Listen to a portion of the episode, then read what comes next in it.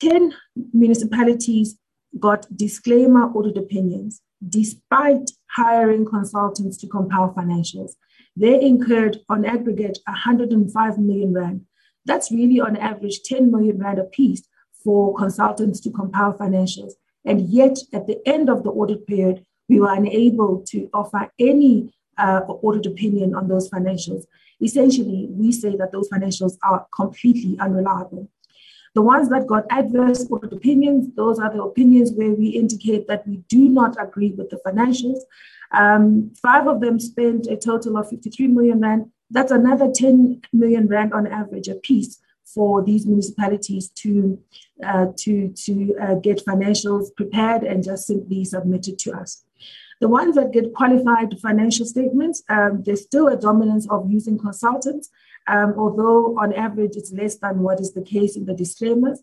And then the ones that got the financially unqualified opinions still use consultants, but to a much less extent. We often ask our teams to interrogate the reasons why consultants are brought on board to do this work. And in most instances, in 68% of the instances, the problem was not that there were vacancies in the finance office, but rather that the people employed in that finance office did not have the skills required to do what, what, what, what was needed to compile financial statements. Another reason why we, we look at the story about the use of consultants is because we're concerned about the impact of spending so much money. If you've got a billion rand being spent on using consultants to compile financials, uh, one would expect much better outcomes, and yet we still don't get it. And when we ask the question of why that is, we find that in too many instances, it's about a lack of records or documentation to support what is then presented in financial statements. Essentially, what this does is it confirms for us that a quick fix at the end of the year doesn't work.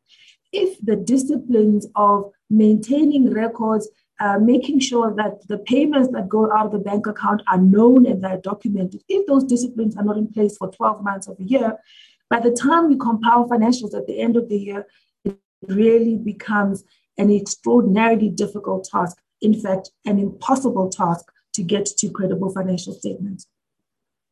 The, the, the slide that we skipped just now um, sets out chairpersons and, and honorable members the municipalities that, that themselves indicated were facing financial health challenges. And, and that slide, if you can just go back to it for me, uh, Penny, it shows that the, there's, there's, a, there's, a, there's a dominance of municipalities in provinces such as the Eastern Cape, the Free State, the Northern Cape, um, and to some extent KZN. Um, Gauteng, Limpopo, and Mpumalanga have less than the others, but I think it just gives the honorable members and chairpersons uh, some sense of where these auditees are that themselves indicate are facing significant financial health concerns. One of the areas that we focus on in this report is the disclaimer audit opinion. Those municipalities that are unable to demonstrate what they have spent money on. Because we cannot rely on the information that is prepared by these municipalities, we went to third party information. So we went to the Treasury's information and we checked the equitable share that was allocated to that municipality. We checked the conditional grant that was allocated. And that number for 22 municipalities came to six and a half billion rand. And then we went to the bank account uh, and checked what was sitting in the bank account for. That is third party information as well. And we found that where six and a half billion rand had gone through these municipalities over the year, only a billion rand, just under a billion rand, was sitting in the bank accounts at the end of the year.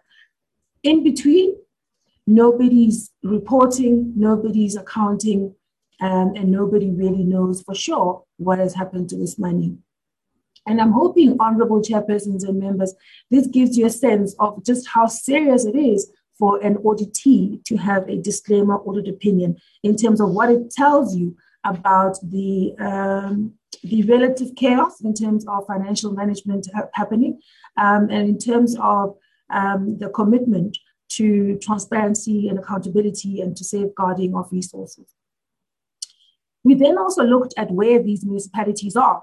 So the next slide will show you where these municipalities that have got disclaimed audit opinions are where they are.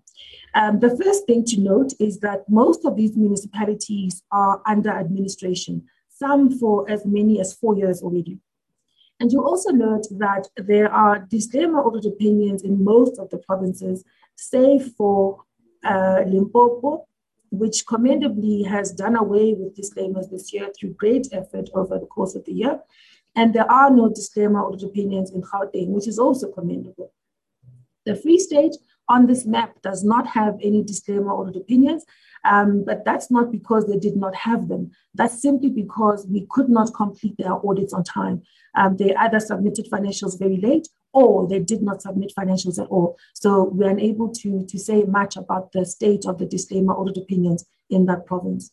The other provinces have got um, one or a number of um, uh, auditees with disclaimer audit opinions. If you look at the Northwest, the auditees in this list include um, Madibeng, which has been under administration for a number of years now, at least two years running now. And that is an area that struggles with access to water, with major concerns around service delivery, and has done so for a great deal of time. In looking at this municipality, we noted that they received a combination of uh, conditional grant and equitable share of 861 million rand. At the end of the year, they had 261 million rand. What happened to the 600 million rand during the course of the year? No one is able to account for. If you look at um, the Eastern Cape, Chris Hani District Municipality received, in combination of equitable share and, and conditional grant, a total of a billion rand, uh, 1 billion rand and 43 million rand to be exact.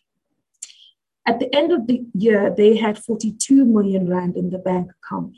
So essentially, a billion rand of money that has gone through that municipality with very little information as to what is being done. This municipality also has people working in the finance unit and yet is unable to put financials together. So they had people that they paid a total of 66 million rand over the course of the year uh, in the finance division. They also went and found a consultant to conduct this work of compiling financial statements, paid them 24 million rand. So if you add the 24 and the 66 million rand, you come to a number of 90 million rand for the purpose of compiling financial information. And yet, this district municipality has a disclaimer audit opinion. And there are similar stories. In KZN, Umzinyathi district, 643 million rand received from the national purse, 2 million rand left in the bank account, still a disclaimer audit opinion. So some worrying signals about what's happening in, in, in these municipalities in different parts of the country. I turn now to the matters around the performance reports um, and share a very simple message that the disciplines of planning performance monitoring performance and reporting performance, those are still not in place. 24% of municipalities gave us performance reports that were credible, in that they were useful and reliable. During the audit process, uh, another 24% used the opportunity to correct misstatements, so that 48% of municipalities published information that is reliable on how they've gone about meeting their service delivery promises. What this tells us is that the discipline of managing performance and reporting faithfully on it, that is still pretty weak. In assessing this area, we focused our effort on programs relating to water services, to sanitation, and to housing programs. And it is in many of these programs where we were able to confirm that that which was being reported as achievements for performance was, was indeed reliable. Um, so, and this has a direct impact in terms of the ability to report credibly uh, and to build the confidence of citizens. On the compliance aspect, um, we, we looked at compliance in the normal course once again, and we found that 86% of municipalities had compliance findings that were material um, during the course of the year. And much of that related to compliance with supply chain legislation. So the disciplines of procuring goods and services in a manner that's consistent with the prescripts relating to that. Those are not in place. We still found instances of uncompetitive and unfair procurement processes. We found instances of awards to employees and to political office bearers. And as you know, that this is prohibited in terms of the municipal supply chain management regulations.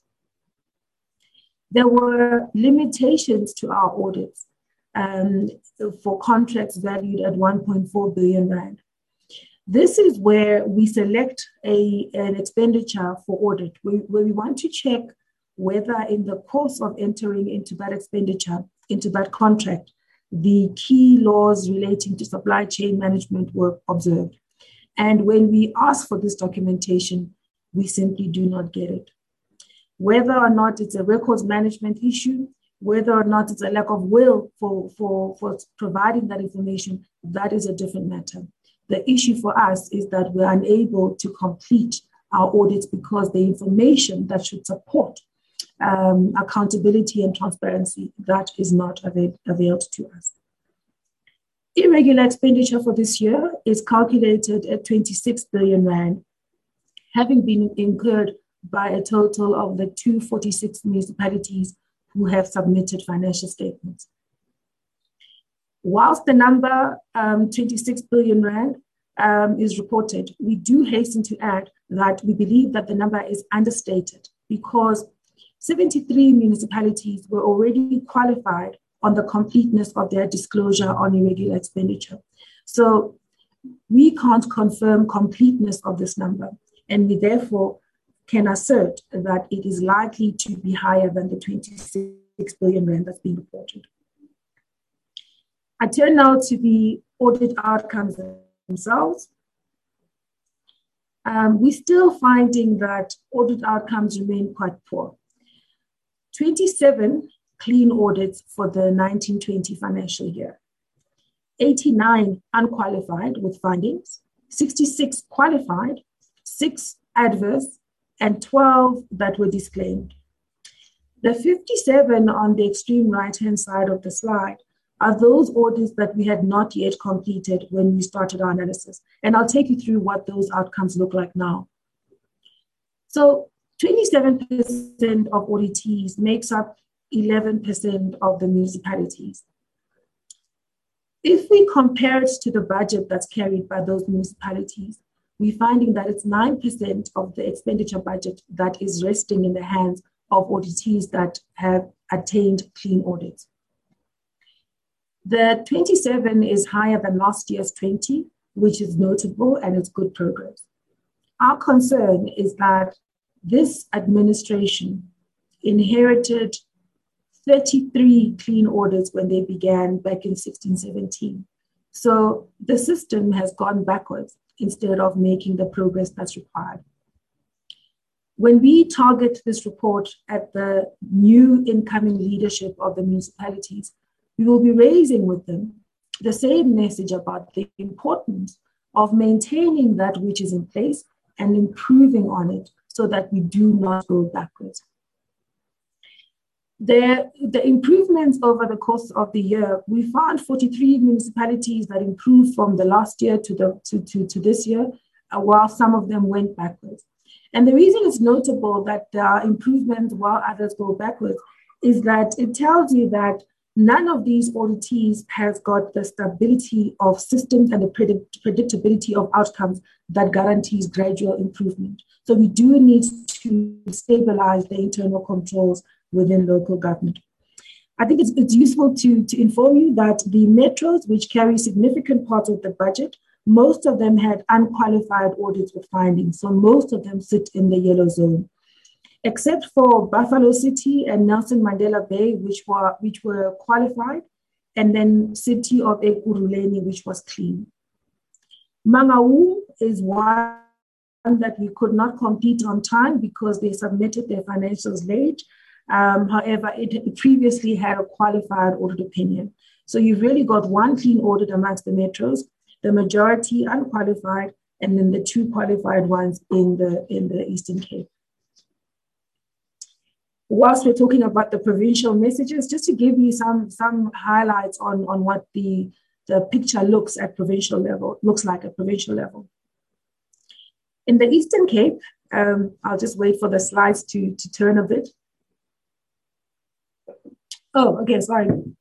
Before we do that, sorry, sorry, Penny, I think I missed something. Just go back to just the, the, the, the last slide, sorry.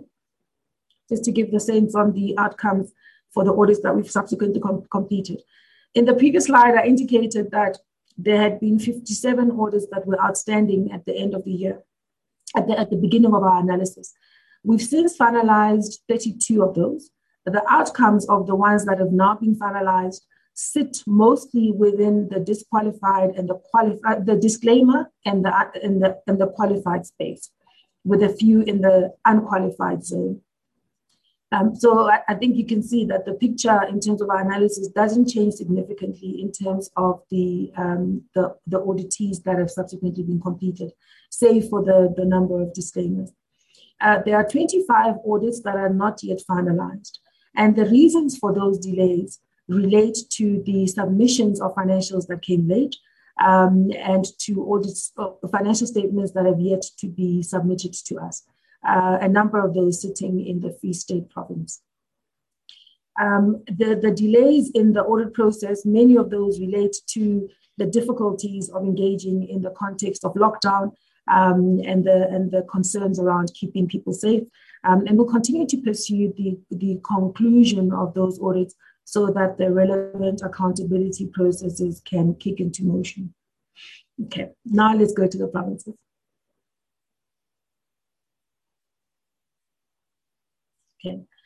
Thank you. The, the Eastern Cape, um, that's one where we continue to raise some concern that whilst there may be some improvement year on year, there are still instances where the control environments are quite poor. So we're worried about whether the improvements we're seeing are indeed sustainable.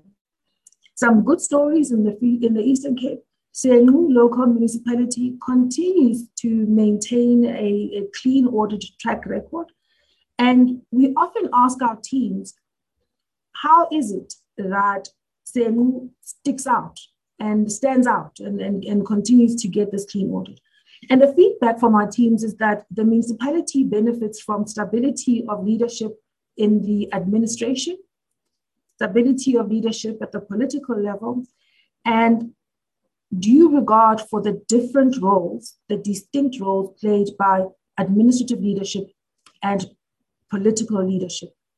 They are supportive and yet hold the line in terms of the different roles. And I think that's a useful lesson in terms of what works and what doesn't work.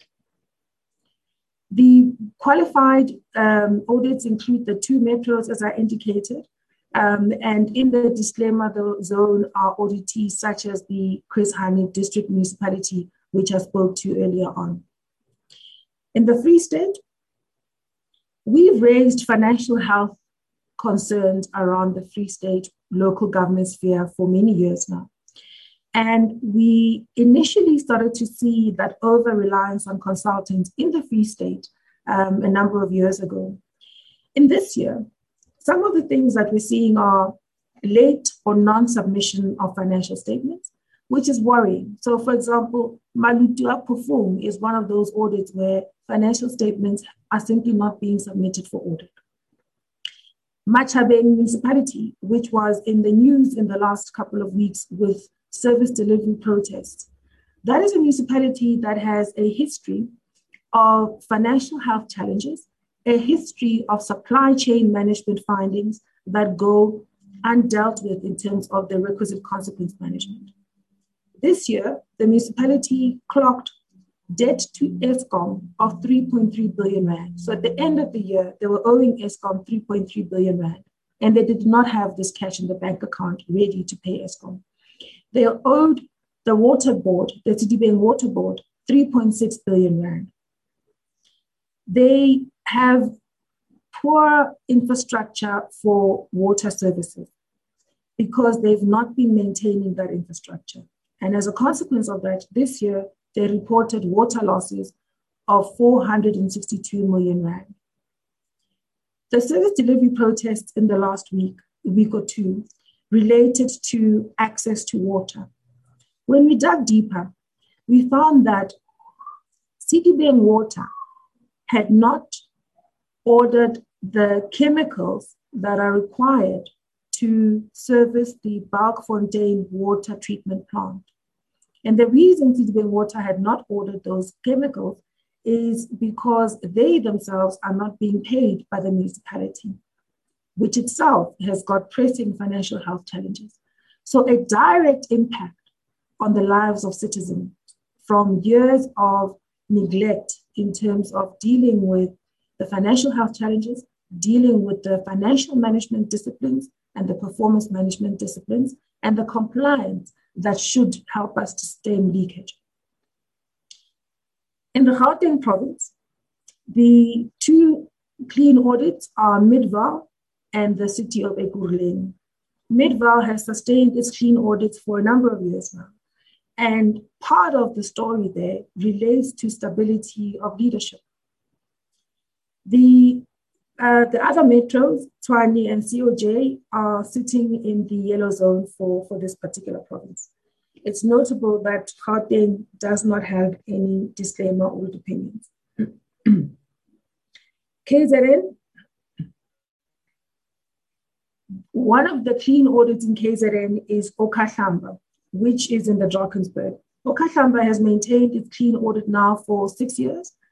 And when we asked our teams once again about why is it that Okhahlamba not only attained a clean audit, but retains it year on year. What is it? How is this possible? And they come back and tell us that in their ongoing observation, there is a commitment by the leadership of the municipality to attaining clean audit outcomes. They invest in ensuring that all of the systems internally support the generation of credible financial information, useful and reliable performance information, and that compliance matters are kept in check. And the reason clean audit is a priority for this municipality is that the leadership there has embraced the notion that clean audit helps them as they seek to attract the investment that allows them to maintain their infrastructure and deliver the services that support the tourism sector in that municipality again, I think some useful observations in terms of what works and what doesn't work. In Limpopo, there have been improvements in Limpopo. They've done away with all of their disclaimers, and that is credit to the very strong tone that's been set by the provincial government. Capricorn um, re- retains its clean audit, um, and the only auditee that had an adverse opinion is Mogalakwena, which has been the site of much political and administrative instability for many years. In fact, in this year, the CFO role remained vacant. There were other uh, staff members that acted in that role at different points during the year, which led to significant instability. So, whilst they had a staff of people within the finance unit, paying them a total of 111 million rand in the year. When the year ended, they did not have the records that would allow them to prepare information for audit purposes. So they went and hired a consultant to help them compile financials, paid that consultant 34 million rand. And yet, when we arrived for audit, we could not um, agree with the information that was presented to us because the evidence to support those transactions was simply not there. So the quick fix got them to an adverse opinion. It cost them 34 million rand. If you add the 111 million rand to the 34 million rand, you come to 140 million rand for what is ultimately a disclaimer audit opinion, proving once again that the quick fixes just don't work. Limpopo is a good story in terms of the improvements that we're seeing on an aggregate level. The only caution we would add here is that the reliance on consultants is unsustainable. So, what the province needs to do now is use this platform to build on uh, in terms of setting up the systems of a good and sustainable control environment in those municipalities. in Mpumalanga, this province over the last four years has gone backwards. Um, we've seen them regress in terms of um, losing the, a number of audits from the unqualified space, going into the qualified space, going into the disclaimer, and into the adverse space. We also struggled to complete our audits in Mpumalanga. And that's because the, the, in fact, the teams tell us that it's because auditing in Mpumalanga is incredibly difficult, starting with just the quality of financials that are submitted for audit. Many municipalities run their transactions essentially out of the bank account, and then they try and compile financial statements right at the end of the year. And the ability to then audit that which has been cobbled together at the last minute is really, really difficult. There is a story that's a good one, an encouraging one, which again demonstrates of what is possible if there is the right level of focus. Nkangala municipality has maintained its clean audit over many, many years, and that is credit to the type of leadership that is sitting in that municipality at present. If we turn to the Northern Cape,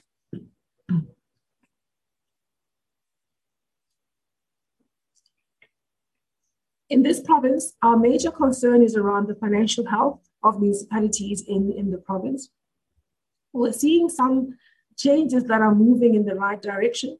However, for them to be sustainable, there needs to be a, a greater effort from the leadership to instill the key disciplines that are required. Um, so, and, and, and indeed, the financial health aspects remain a real concern. If you remember the slide I shared around the, the, the municipalities with financial health concerns already tabled by them. In the Northwest, this province is one that we've um, rang an alarm bell over for many, many years. You'll see that 12 audits remained un, uncompleted mainly because financials were not submitted on time if they were submitted at all. Uh, for example, Ditsobotla is one of those municipalities which has a repeat disclaimer from many years ago and has been um, was not able to submit financials on time, and that's the one with the with the most recent issues around the investments by um, by the private sector. One of the stories in the Northwest, which gives you a feel. Dr. Ruth Mompati Municipality, they spent the year, they got a disclaimer audit opinion. During the course of the year, they conducted no reconciliations of their bank accounts. They even made double payments to some suppliers because the controls were so poor. They received 697 million rand from a combination of equitable share and conditional grant. At the end of the year, they had 115 million rand left. In terms of accounting for what is um, over 500 million rand, nobody is able to do. In the Western Cape, this province retains its track record as housing the largest number of clean audits um, within the province. And that is credit to the good financial accounting controls within municipalities and also the support given by the provincial government. The, this province delivered financial statements that were free of material misstatements for all but two municipalities. There were only two municipalities within this province that did not have quality financials that were submitted. The rest benefited from, as I say, the good controls within municipalities and the support uh, given by the provincial government. One of the municipalities that is a source of inspiration is Witzenberg in terms of how it attains and maintains its track record for clean audit outcomes. Again, we keep asking our teams about what makes this municipality work. And they tell us that it's about the leadership tone being set. It's about the municipal manager who gives assurance throughout all areas of how that municipality functions, including ensuring that the internal audit function itself is effective. It's about responsiveness to the uh, work of internal audit and the work of external audit. And it's about the role that council and the MPAC plays in delivering on their oversight responsibilities.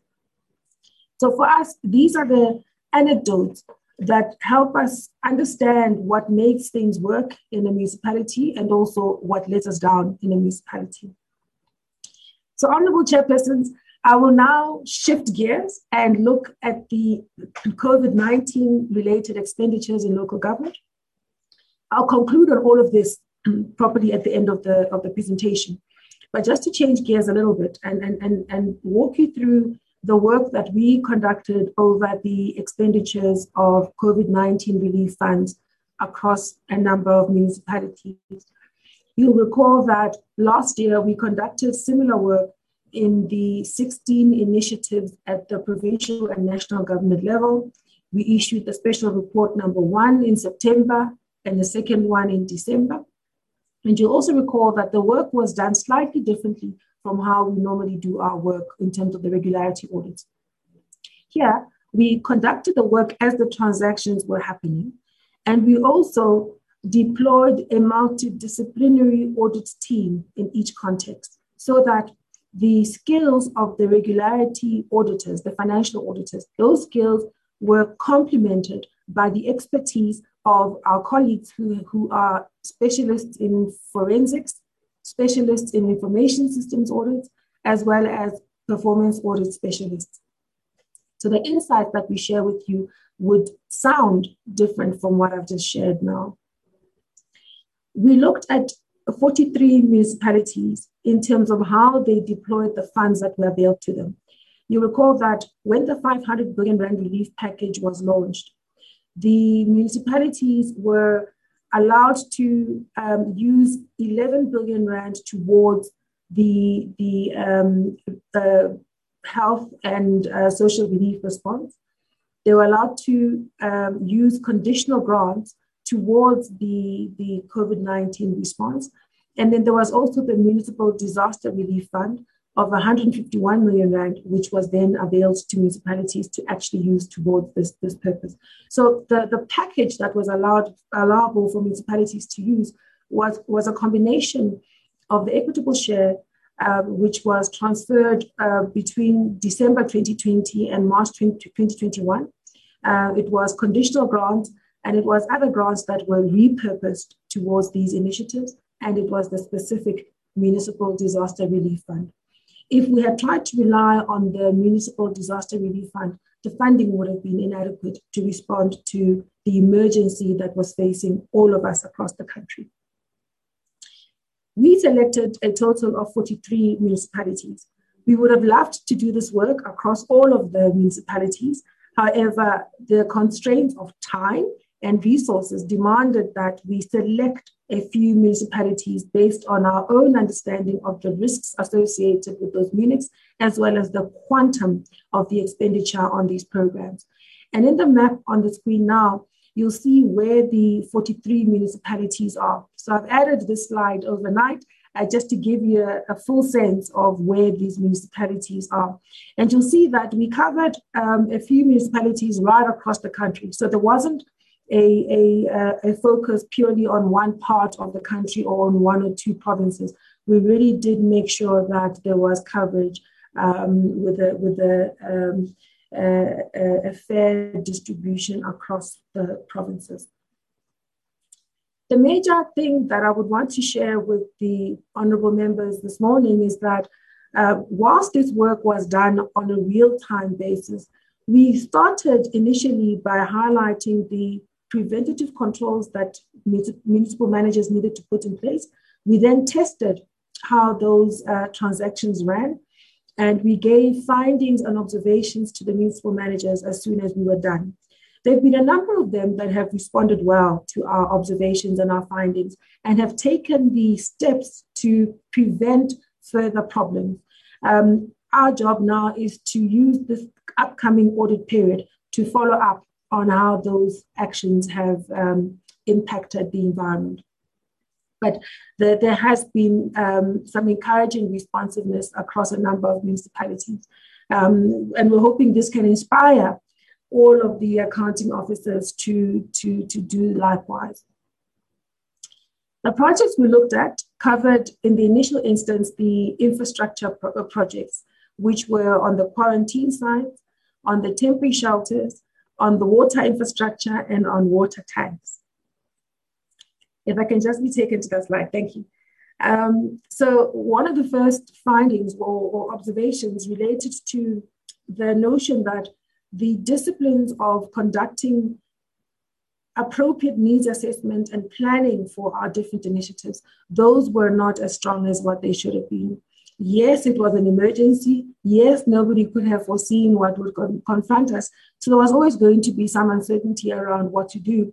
However, we are highlighting that uh, we need to uh, get our disciplines right so that should the next emergency of whatever kind confront us, uh, we would have learned from this experience and tightened our processes.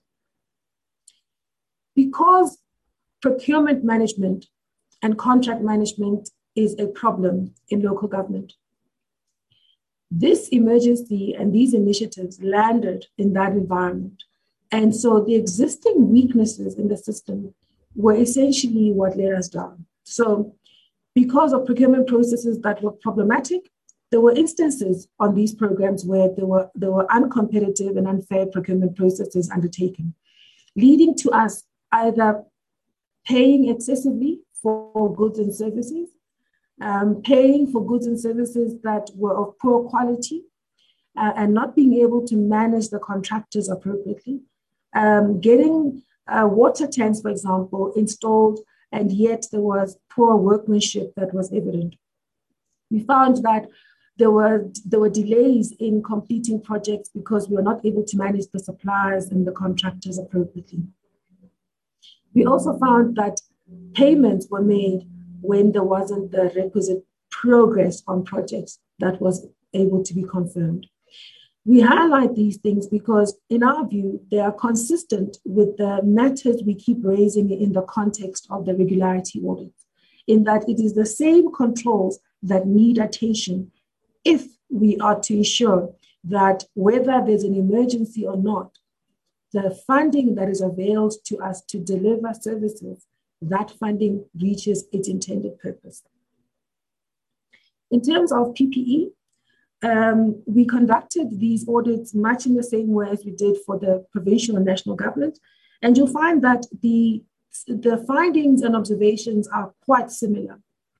From a procurement point of view, um, still procurement processes that were not being followed uh, with awards to family members, um, and to officials employed in the state, which is a contravention of, of the prescripts in local government.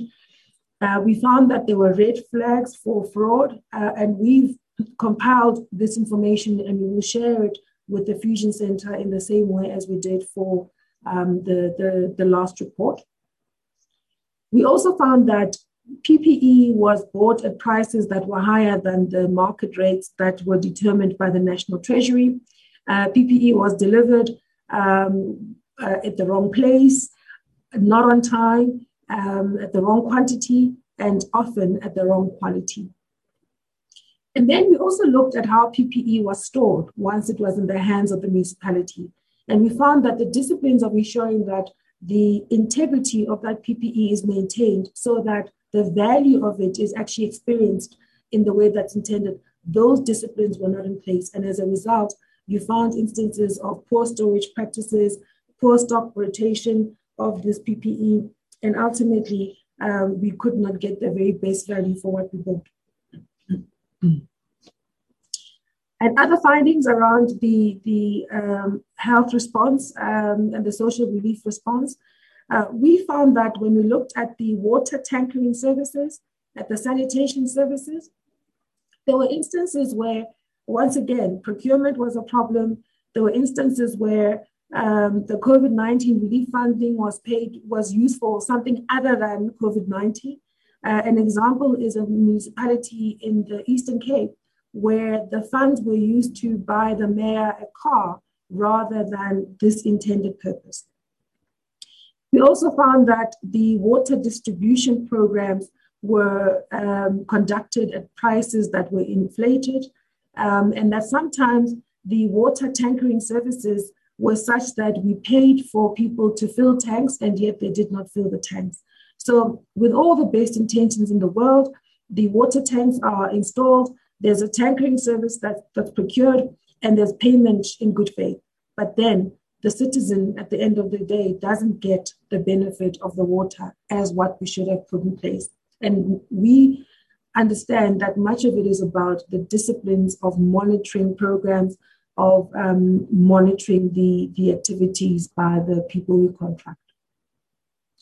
An example around the, the sanitation services would have been where we installed the chemical toilets as what would have been envisaged. And the in, intention would have been to provide hygienic and safe conditions for people in the context of this pandemic. But because we didn't put in place the discipline of monitoring the service around cleaning these toilets once they were in place, we didn't achieve the intention, which was to provide hygienic and safe conditions for citizens. And once again, our view is that is about putting in place those disciplines around making sure that that which we spend on is what we ultimately get. So I now move on to the third and final part of our report, honorable chairpersons and members, which is to deal with the material irregularities process that we have undertaken in the local government sphere. As you recall, the Public Audit Act amendments came through on the 1st of April 2019. At that time, we then said we will uh, conduct the implementation on a phased in basis. And in the initial phase, we looked at nine municipalities. And so this was the second phase where we implemented this new set of powers at 57 auditees in the municipal space.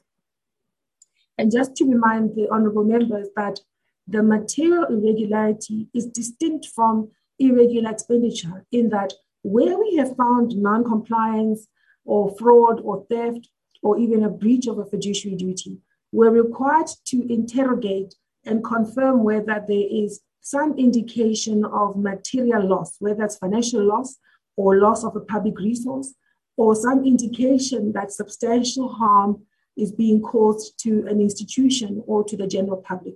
So there has to be, yes, the non compliance, but then also some impact or likely impact that we can see. And then the powers require that we refer the matter for uh, investigation by a public body, and that if that investigation comes through, then we issue recommendations on what needs to be done. If those recommendations are not implemented by the accounting officer, we're then compelled to take binding remedial action.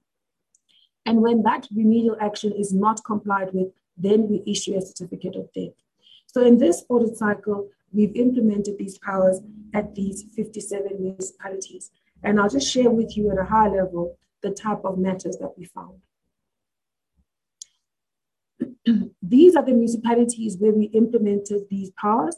Um, so we looked at transactions um, in different parts of the country. And once again, we're demonstrating that we did not focus on one or two provinces, but we did spread um, the, the selections right across the country so that we give fair representation to different parts of, of the country. Some of the municipalities we have not yet completed audits on. For example, Maluti-a-Phofung, where they've not submitted financials. So we're able to articulate on whether or not there would have been MIs there. And others, we are continuing to, to um, confirm our analysis of these material irregularities. So the examples or the report I will share with you just now is where we are at the moment. Some of the MIs we will continue to track um, and, and, and get to a fair conclusion on, because that's the beauty of the MI process. It doesn't need for us to wait for one year end to the next.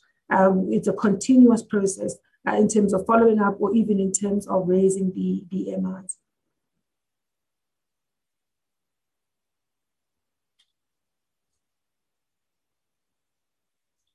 Okay, I think we can just go to the next slide, which deals with the nature of the identified MIs.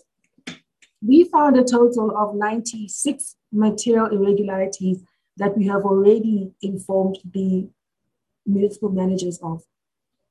We've estimated a financial loss of 2 billion Rand associated with these MIs. In the first instance, we raised MIs relating to the disclaimer audit opinions. Here we looked at those municipalities that have repeat disclaimer audit opinions.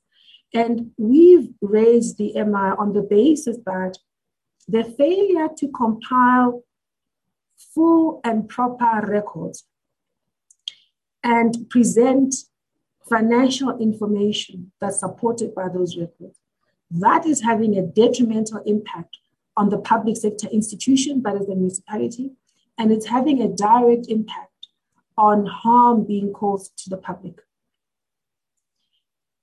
And so we've raised these disclaimer audit opinions. In raising them, it's not always easy to put a number to the type of harm one causes by not delivering services or one causes by uh, creating a situation where investments leave that particular municipality. However, we do raise it and we do seek the response from the municipal managers. Other MIs relate to the area of procurement and payments. Um, on the procurement side, there are instances where, because the procurement process is not followed, um, we end up overpaying for the goods and services that we pr- procured. The specific example here was in the OR Tambo district, where the water supply contract was issued to a supplier other than the one that had the highest point at the bid evaluation stage. So, because we didn't follow the law, of issuing the contract to the supplier with the highest point, we ended up overpaying for the water supply contract. So that is the financial loss associated with that decision. We are finding that still there are payments being made for goods and services that are not rendered, um, or payments being made to the wrong accounts, um, as was the case in one of the metros. Um, and instances where we are paying for people who are not employed. Um, so in KZN, there were two municipalities, Newcastle and Msunduzi, where there were people who were essentially ghost employees. They, they, they were being paid a salary. One had already left the municipality, and the other one had never even started the job at that municipality, which raises issues about the type of controls over the payroll that ought to be in place. And when we don't have those controls, then we lose a lot of value from the system. We raised some MIs relating to interest and penalties paid to SARS, to Eskom, um, and to the water boards and other suppliers. Now, it may surprise you as to why we would be worried about raising uh, interest and penalties for late payments to these suppliers. Our view is that someone is going to have to pay for this um, interest and penalties that are being incurred. And for as long as the CFO and the municipal manager are not seized with prioritizing these creditors and meeting their obligations as per the settlement agreement entered into with these suppliers, then there will continue to be uh, this leakage, resulting in fruitless and wasteful expenditure, and also resulting in a failure to uh, deliver services, whether it's around electricity or even water. Some of these transgressions relate to payments made to, uh, well, payments that were not made to medical aids and to patient funds, um, whereas the deductions had actually happened. So these disciplines, we do believe, need attention and they have a detrimental impact on the institutions and on, on the financial health of those institutions. Revenue management is another area that needs attention. We found instances where properties were not being built um, or not being built properly for water, for sanitation, for rates and taxes. And this is a, a, an internal controls matter which needs attention. And municipalities that don't attend to this area will continue to lose money um, and continue to struggle to maintain some semblance of, of operations and, deliver, and ability to deliver services on a sustainable basis. We've raised some matters around investments that were made, especially relating to VBS in the Northwest. Um, and there are also instances where we're finding MIs on assets that are not being safeguarded. I'll give you two examples. In the city of Tshwane, there were there was a um, a reservoir project that was being vandalized because it was not being safeguarded. The security around that was not up to par. There was also similarly in Tshwane a wastewater treatment plant um, where assets were being stolen and, and the, the, the infrastructure was being vandalized, which at some point somebody is going to have to pay for, and also is going to have a direct impact on the ability to deliver services. So, honorable chairpersons and members, um, I've come to the end of my presentation and I'll sum up with a conclusion that says we will continue as an audit office to work with all the partners that are worried about matters relating to local government. Anybody who has responsibilities in this sector, we will continue to work with and, and, and support through executing on our mandate around auditing and reporting and also around the follow-up mechanism on the MIs. We'll continue to engage through the status of records review, which is that proactive tool for MMs. We'll continue to share our insights on the root causes um, and, and to share some recommendations on actions that can be taken. We'll continue to find opportunities to conduct real-time audits. Um, and we'll also participate in the journey of capacitating the incoming leadership. So the induction programs that um, other players in the system will, will put in place, we will certainly make ourselves available to, to add value to. Our message for this report is really one about leadership. Whether you look at it in the context of the regularity audit or of the real time audit, or even in the context of the MIs, our conclusion is that without leadership that sets the right tone at the top, leadership that's ethical, that is service orientated, that is commit, committed to instilling principles and practices of accountability, of transparency, and good governance. Without that, we're not going to be able to resolve the matters, the very pressing matters across local government. We're also wanting to use this report to share with the incoming leadership the urgency with which they've got to capacitate and stabilize the, the administration functions within their municipalities. Because without an administration that is stable, with people that are competent, that are given the space to execute on their duties without political interference, and that are enjoying tenure that allows them to be effective in their roles. Without that, we're not going to be able to deal with matters within local government. When we look at our, our analyses, and again, it doesn't matter through which lens, whether it's the real time audits, the MIs, or the regularity audits, we come back to this notion that much of it begins and ends with leadership, creating an administration that is up to the task and giving it space to fulfill its duties and then holding it accountable the journey of building a strong internal control environment is not one that can be done through shortcuts. It does take time. So you need a municipal manager and a senior management team that's given the opportunity to build those disciplines, build the teams around them to instill those disciplines, so that over time we see the, the consistent improvements, not just in mitigating losses, in audit outcomes, but ultimately in the integrity and the performance of municipalities.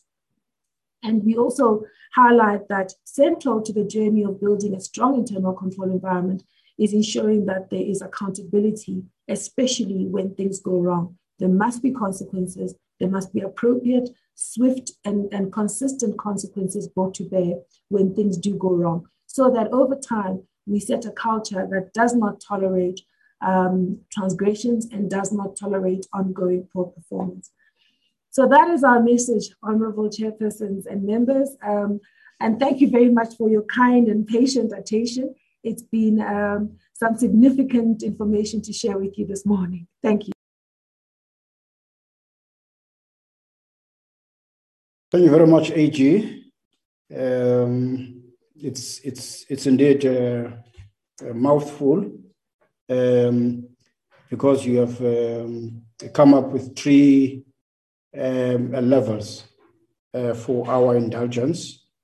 One is the extent um, of the implications uh, which are as a result of expenditure um, in terms of the receipts recorded, records kept, unkept, for operations at the municipal level, which uh, is contained in your uh, audit findings um, for the annual uh, municipal recorded audit outcomes. The second area is the area that relates to uh, the expenditure um, on, on the COVID allocation. As we would know, that the total amount which has been paid, made available or set aside uh, for the benefit of local government, as announced at the time, was uh, an amount of 20 billion rand. And out of that, you are highlighting uh, the element of that expenditure, which is about uh, allocation of 16.7 billion rand. Um, and and uh, thirdly, you have uh, given us a report uh, which uh, relates in detail to the material irregularities, which are based on a number of municipalities as selected. I think it's about 57 municipalities in this regard. So, colleagues, you are free uh, to uh, contribute, ask questions, clarity, and and, and in that in that matter, uh, we satisfy ourselves um, for our own portfolios. Um, looking into the gadget. Uh, I don't see a hand here, unless it's somewhere else. Honorable Somyo, there are a couple of hands. There are a few hands, Chair. Yes. Hands, oh, here they come, here they come. On that list, please add Honorable Liz. As you know that from the Scopa side, we put our hands up via group. So on your list, please add Honorable Liz. Thanks. Okay, fine. Uh, we have we have the following hands: um, Honorable Singh, uh, Honorable Hussein, uh, Honorable Mkhaliphi, Honorable Klonyane, hey? Honorable Mente, Honorable Mpumza, Honorable Lis. Uh, those are the are the hands um, as as indicated. Uh, can we start with uh, Honorable Singh? Thank you very much, uh, honorable chairpersons, uh, especially my chairperson, Honorable Somyo, uh, and the other chairpersons that are online. I'm very glad that uh, we've got three committees, but I would really have liked that we had finance uh, committee on board as well, because I think they have a, a, a responsibility to play in the overall uh, management of finances in the country. But let me start off by saying uh, very briefly, I want to thank the Auditor General for this report. And if I may use slang terms, I can say the report was grand. Uh, you know, a lot of young people say, ah, it was grand. So this report was grand because it reveals, Honorable Chairperson, grand theft, grand corruption, grand mismanagement. That's the, my summary of what this report is all about. But having said that, Honorable Chairperson, you know, this is a report for a financial year ended almost one year ago. And I'm sure for most of us who have been around for as long as you and I and, and, and some of the others, I mean, this is deja vu. This is something uh, with respect to the Auditor General that we've been hearing over and over and over and over again, like a stuck record of, of, of grand mismanagement within government departments. And here we're talking about local government. And Chairperson, I think at the end of this meeting with our colleagues from the other committees, we've really got to say to ourselves, what are we going to do to turn the situation around? Otherwise, every year, the Auditor General and a team will spend many, many hours giving us this very, very report and probably pointing out a few successes here and there. And that's not going to help us, Honorable Chairperson. It's not going to help the country. It's not going to help the taxpayers. I've said this before, and I want to say it again to my other colleagues in other committees that we need, as government, to develop and train a cadre, and I want to use cadre. I know other parties don't like this thing, cadre development, but we need a cadre of financial officers, CFOs, that can be deployed to different municipalities and government departments across the country, irrespective of the political affiliation. The Auditor General has reported to us, Honorable Chairpersons, that we're spending 1 billion Rand on consultants, and largely because 68% of the use of consultants is the lack of skills within these municipalities. now, that is a deplorable situation when, when, when there's lack of skills and highly paid people in these municipalities. So we need to know, we need to do something, we need to develop this data. We've got the School of Governance, we've got the Office of the Accountant General, and that office is supposed to manage and create capacity building of accounting services in accounting units. Is it functioning? Who does it report to? How is it functioning? Uh, so this is a, a people problem that we can resolve, and hopefully three to four years down the line, we can say, as these joint committees, that we've been able to achieve something by turning around uh, the situation in these municipalities with putting competent people. So that's my first uh, sort of comment. The second one, uh, question to the Auditor General is uh, we've got this new powers. We say we've got teeth, we've got everything else, we've got certificate of debt, we've got referrals to other bodies. To what extent have any of these matters been referred to other bodies, uh, the Hawks, the police, uh, uh, SIU, etc., etc., for investigation? And where are we with those kinds of investigations? Now, Honorable Chairperson, lastly, I want to say, you know, it's common knowledge, you know, for centuries that countries that produce arms, even in the 1800s, would deliberately create conflict in countries in Africa and everywhere else in the world so that they can sell, they can have a market for their arms. I believe here that people are deliberately creating chaos within the financial management sphere, whether it's through consultants, whoever else, so that people can be employed. And, and, and if we don't arrest the situation, Honorable Chairperson, you know, I will resign, you will resign, we'll all retire, and MPs 50 years from now will be saying, well, look at these terrible reports that are coming. So I'm appealing. I'm appealing while we have the details of which municipalities, which provinces, etc., that at the end of this meeting, we can jointly say, let us do one, two, three as a way of arresting the situation in the short, medium, and long term. Thank you very much, uh, Chairperson. Thanks, um, uh, Honorable, uh, Honorable Singh. Uh, the next, uh, Honorable Hussein. Chairperson, thank you very much. Um, I want to uh, start off by uh, saying thank you to the Auditor General for the very um, detailed but depressing report that she's given to us.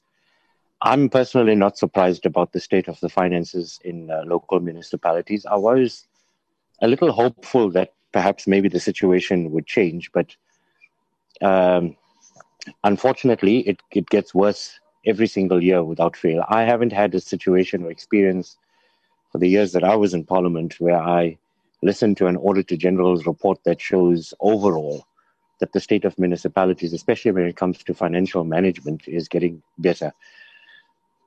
But what is even more concerning, Chair, is that notwithstanding the fact that things get worse, very few people are held accountable for this situation that we find ourselves in. And therein lies, I think, the single biggest problem that we have in government, and that the lack of accountability when when people mismanage the public funds. When people just do as they please and they simply get away with it. We've listened to this report now for more than an hour and a half, and it was wave after wave after wave of corruption, crookery, and chaos in, in municipalities. And there's just so little hope that we get from these reports that says things are getting better in certain areas. And that, I think, Chairperson, is the one thing that I really do want to highlight in this meeting. Unless there's something significant that's going to be done as a matter of urgency in terms of financial management, our country is going to be finished. If we think that the COVID is a crisis in South Africa, corruption is 10 times worse.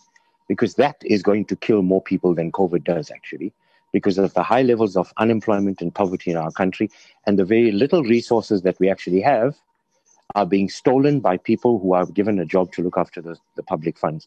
That's going to destroy the country even worse than COVID would. So, unless there's going to be something significant that's going to be done at a senior government level, the situation is going to get worse. And the seriousness of the situation is actually even more depressing when you look at it. There's not even a single minister that's on this discussion or a single MEC who takes an active interest to come to Parliament to say, we're actually concerned about the state of affairs and this is what we want to do about it. Because even they don't even care. Because if they cared, Chair, we would have been in a better situation than we are today.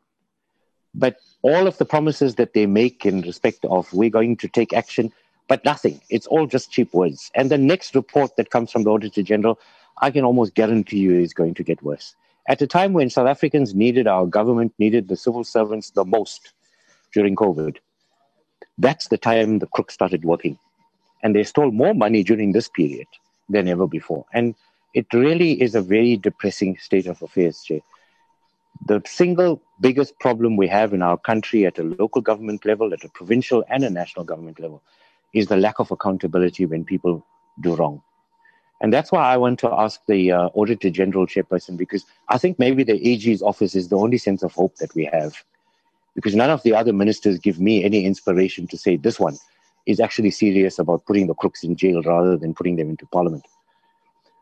I want to ask that uh, the, the AG, she did mention that there are occasions where the AG's office issues a certificate of debt where the um, uh, uh, where corrective action hasn't been taken, and I'd really like to get a, a, report on exactly how much, how many certificates of debt has been issued, and how much of that money has been recovered, and how many of the municipal managers were actually held accountable. Because that's at least a little tool for which I appreciate that the AG is starting to use uh, to the AG's office advantage.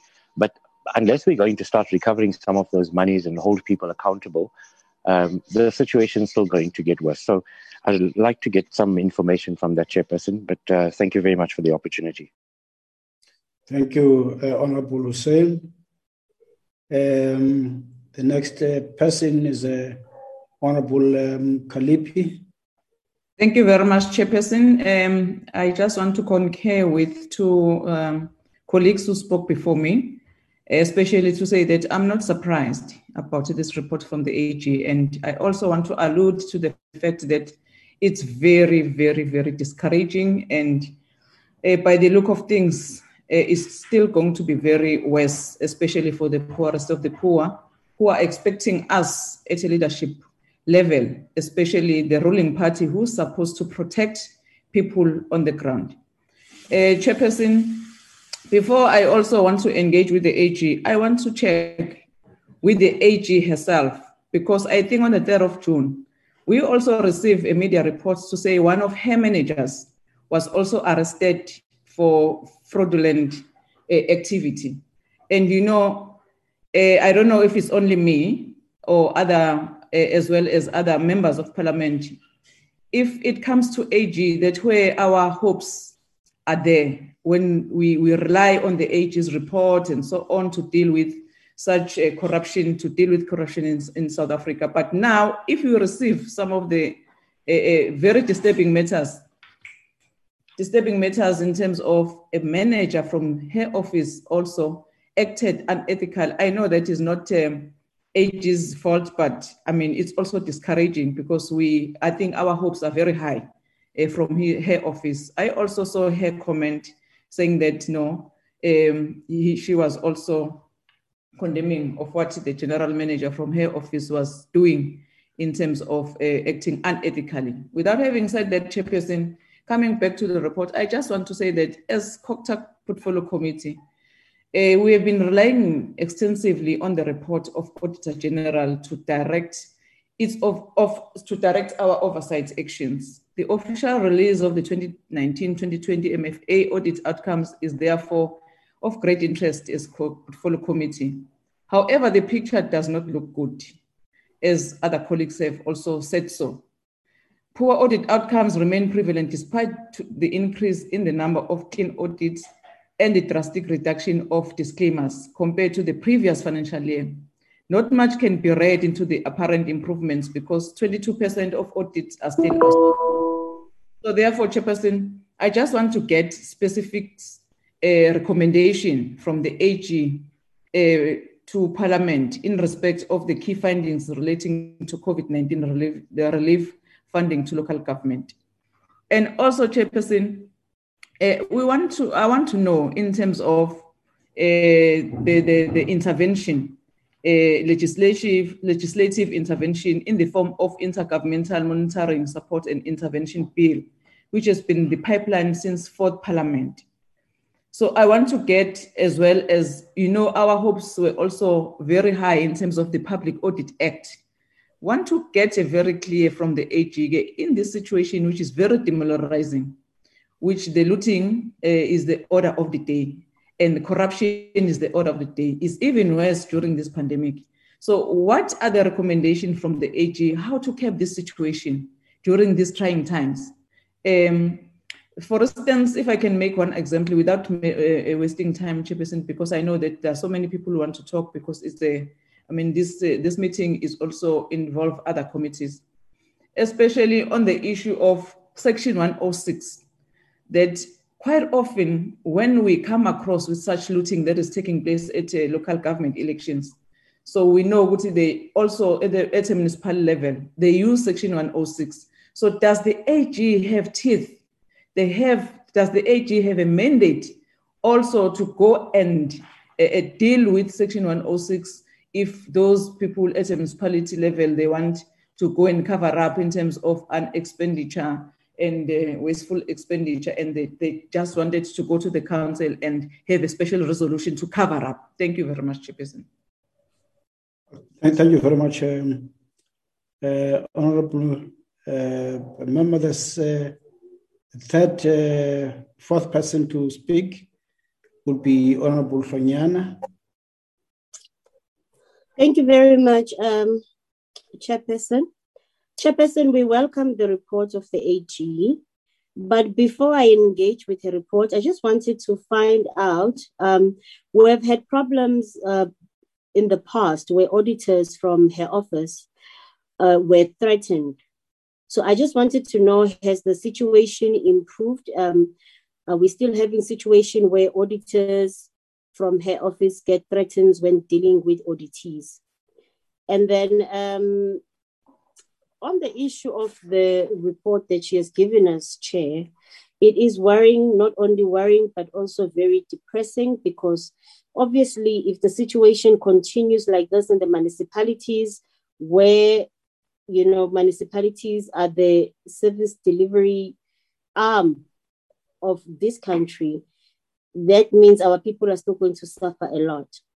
Um, I just wanted to touch on the consultants, which we, uh, the municipalities have spent 1 billion.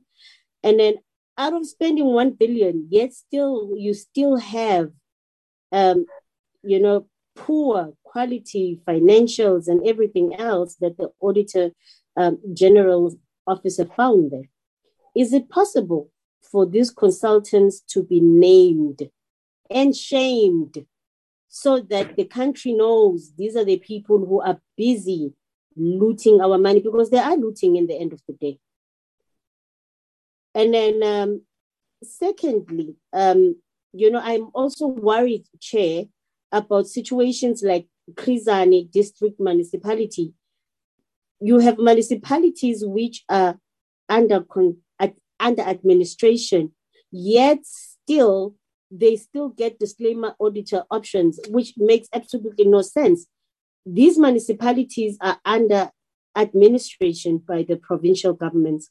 Should they have not turned the situation around, these are the municipalities which if it's run by the, the provinces, it should be in a better state than the state it was. That's the reason why it was put under administration in the first place. So that must be honestly looked into because it means the provincial governments who are supposed to be assisting these uh, municipalities are not doing a good job. And then the AG spoke about the accounting discipline, which are just not followed at all. And this is worrying because, you know, you have issues like um, credible financial statements not being there. Obviously, with that said, it means you're going to have a problem with the credibility of budgets within the municipalities. And then it means service delivery is something that our people will never see in this lifetime. You know, um, um, Chair, disasters like COVID 19 are still going to come. We're still going to have disasters which are man made, and we're still going to have disasters which are natural disasters. With COVID, we've seen a lot of looting in a manner which is unbelievable. And my question is if tomorrow we get another disaster, how are we going to make sure that the looting at a grand scale never happens the way that it happened? And also that the money that is put aside to assist our people honestly does assist our people. Thank you very much, Chair. Thank you very much, uh, um, Honorable Hlonyana. Uh, you are to be followed by Honorable Mente. Uh, thank you very much, Chair. Uh, Chair, some, some support. Uh, Chairperson, uh, let me greet and thank the AG team and colleagues in the meeting. My question is also related to what Honorable Hlonyana asked. That do we have any remedy to this situation, especially where Auditor General is concerned, as we rely on the Auditor General to be the one policing the use or the expenditures thereof of whatever is appropriated through Parliament. Because it looks like if we are going to depend on officials and politicians in office there seems to be no way out in terms of being or having a proper uh, proper measures in place to police the expenditure of funds. Now, secondly, on the Auditor General's presentation, I've already identified several criminal acts that have occurred. And my question is, I understand that the Auditor General has referred these things to uh, relative department and municipality. But I don't think it's correct to leave it to the hands of those people, knowing very well that they are not going to do anything about it. Where a mayor buys a car with the money which is meant for COVID and they go buy a car. That's a criminal activity. Where a person is employed in the office in terms of paper and payroll, but the person has never set foot in the office, that's a criminal offense.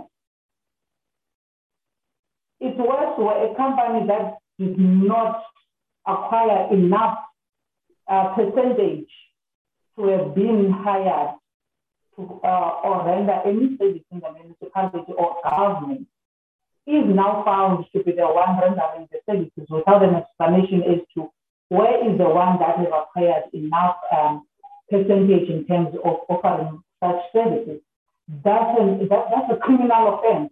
I'm very bothered about those things. But how are we going to just leave it to them and ask them six months later or a year later that did you go and open a criminal offense?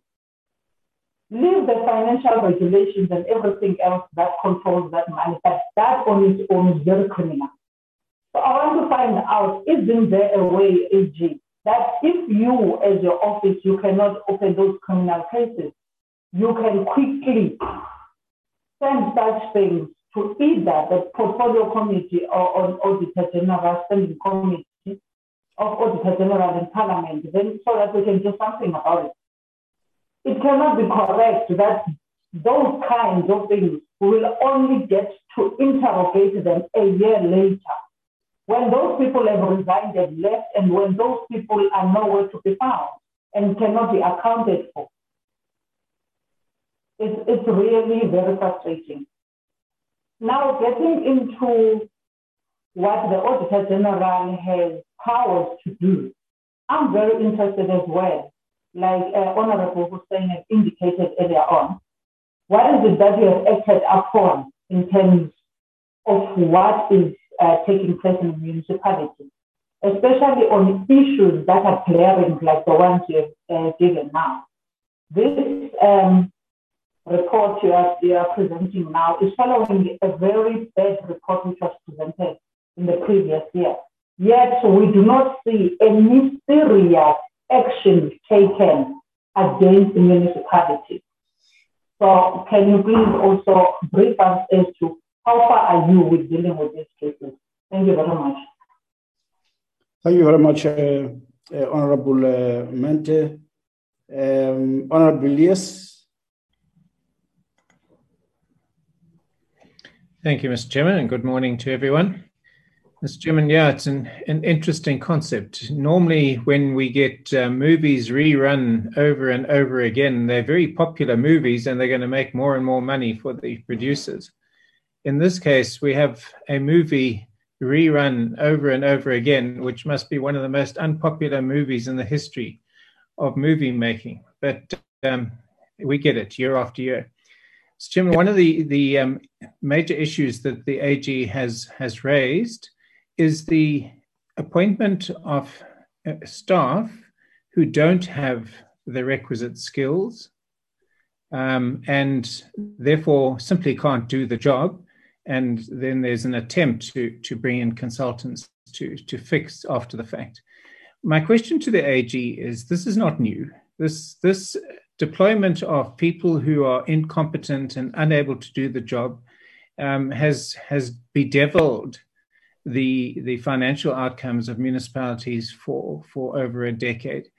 Is there any commitment indicated by your staff when these audits are done and these issues are raised for there to be um, a change in the way of doing business? In other words, competent and skilled people to be appointed or is there no such commitment from the relevant authorities in these municipalities? Mr. Chairman, it, it is encouraging, though, to see that there are certain areas, such as the Western Cape, where there are continued um, in, better performances and good performances in many instances. And so it's not something that um, should be discredited as being impossible to achieve. With the the question I would like to ask the AG is you made the point in the Western Cape that there is significant provincial support for municipalities. Is that not the case in the other provinces, provinces? Um, and or is it is it something that you you haven't really looked at? Thank you very much, Mr. Jim. Thank you very much, uh, Honorable uh, Elias. Honorable Mpumza. Um, and then, Chair, after that, if you can add Mamtolashe to your list, please. Okay. Uh, thank you, thank you very much, uh, Chairperson, and uh, good morning, uh, Chairs. Chair, uh, Chair, in uh, welcoming the report by the Auditor General, which is a very concise and uh, the the Auditor General Chair is uh, raising a, number of accounting disciplines that seems to be absent or that are weak within uh, uh, the local government space. Particularly, is raising that uh, the performance reporting, planning and performance reporting is very unreliable and which means is very, very weak. And uh, this speaks to uh, perhaps a, a, challenge of uh, skills in that particular area. Also, that uh, around procurement and uh, contract management, these are also critical areas of disciplines that are impacting uh, on the control environment, that seems to be very, very absent, including also the fact that uh, the very basic uh, administration factor, that of record keeping, is a matter that seems to be absent in some of the municipalities. Chair, this report uh, to some extent speaks to how effective the fact that uh, the Auditor General is indicating that effective accounting and uh, consequence management are disciplines that are sometimes not applied in the municipal space or they are half-heartedly applied uh, so that uh, corrective measures are taken. This therefore would be speaking to the fact that uh, how effective is the oversight function that is performed by these committees of administration and executive to ensure that uh, our oversight is impacting uh, on these uh, disciplines that they are triggered in the municipal space. Uh, that's a matter that we must look at that this auditor general to some extent when it's repeated often year in year out and to what extent then it is speaking to the oversight function by committees of parliament and the province as well as how then provinces are actually implementing Section 154 support uh, to municipalities to ensure that the capabilities that are required, being these disciplines that are raised here that are sometimes absent, are actually institutionalized in the municipalities. At the same time, uh, this report indicates that uh, the heavy reliance on consultants for the compilation of financial statements does not necessarily translate uh, to institutionalization of uh, audit improvement outcomes in the control environment. So this use of consultants does not leave any skills in the municipalities. And then therefore it means that uh, municipalities would continue to outsource without building that internal capability of compiling financial statements. Perhaps it's a matter that should be looked at going forward. How then municipalities are nudged to move away from reliance on municipalities, on consultants, and relying instead on their internal capabilities to perform that particular function. So, uh, my question would be to what extent are these present overall improvements in the 2019-2020 audit outcomes reliable given that a sizable number of audits are outstanding? Uh, unmute yourself. Unmute, unmute.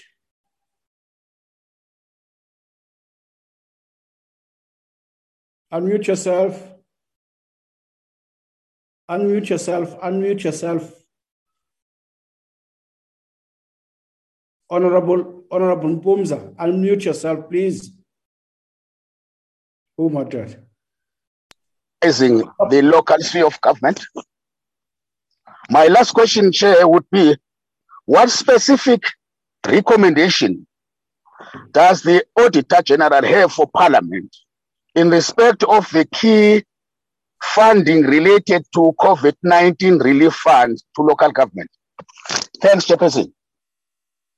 Uh, we've only had the just the uh, Honorable Mpumza. We missed we missed the better part of your second last point. The, the last uh, point. Okay. Yeah, second last second last point uh, because you are muted. Uh, if you could just summarize it. All right, Chair. My question was uh, is there a way to shorten the implementation of the material irregularity process to ensure that it adapts and becomes responsive to the huge, high staff turnover environment characterizing the local sphere of government. Thank you. Thanks, Chair. Thank you. Thank you, Honorable Mpumza. Uh, Honorable uh, Tolashe. Eh, enkosi kakhulu sihlalo obekekileyo mandibulise kosihlalo bonke namalungu. U-auditor general neqela lakhe yabulisa mhla ngaphambili okokuqala nje mandamkele le report i- inde nebaluleke kangaka. Ndibulele futhi umsebenzi owenziwe yitim ka-auditor general ekhokhelwa nguye amaqobokazana ngalala endleleni kunyembelekile nakubeni mhlawumbi ngaphambili kungezo ndaba zintle azisileyo kodwa ke ngumsebenzi wakhe. A- andizukuphinda intetho amalungu aseyithethile kodwa ndifuna ungqala kweka-honorable singh ndithi ndiyavumelana naye kakhulu. Andizubuza mibuzo ku-ag ngoba ndicinga uba le report mhlawumbi ngaphambili she has presented it to us in so as we can together find solution in taking the country forward. Because for me this all tells us one story as honorable singh alluded to. Liyatsha ilizwe ngaphambili the country is burning. My my my my plea chair to all chairs that are here i know for a fact that this committee these meetings are public meetings.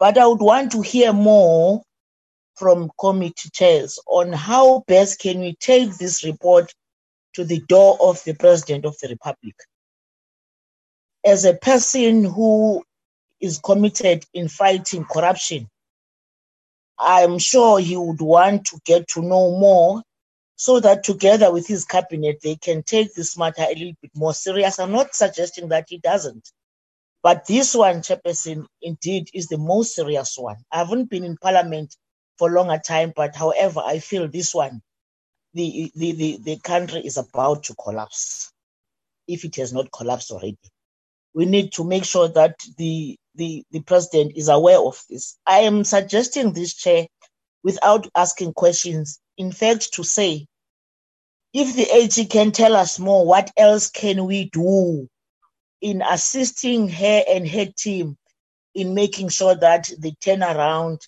strategy does help? I know for a fact that she does have all the tools. However, the kind of report that she's presenting is suggesting that not, very little or nothing is working.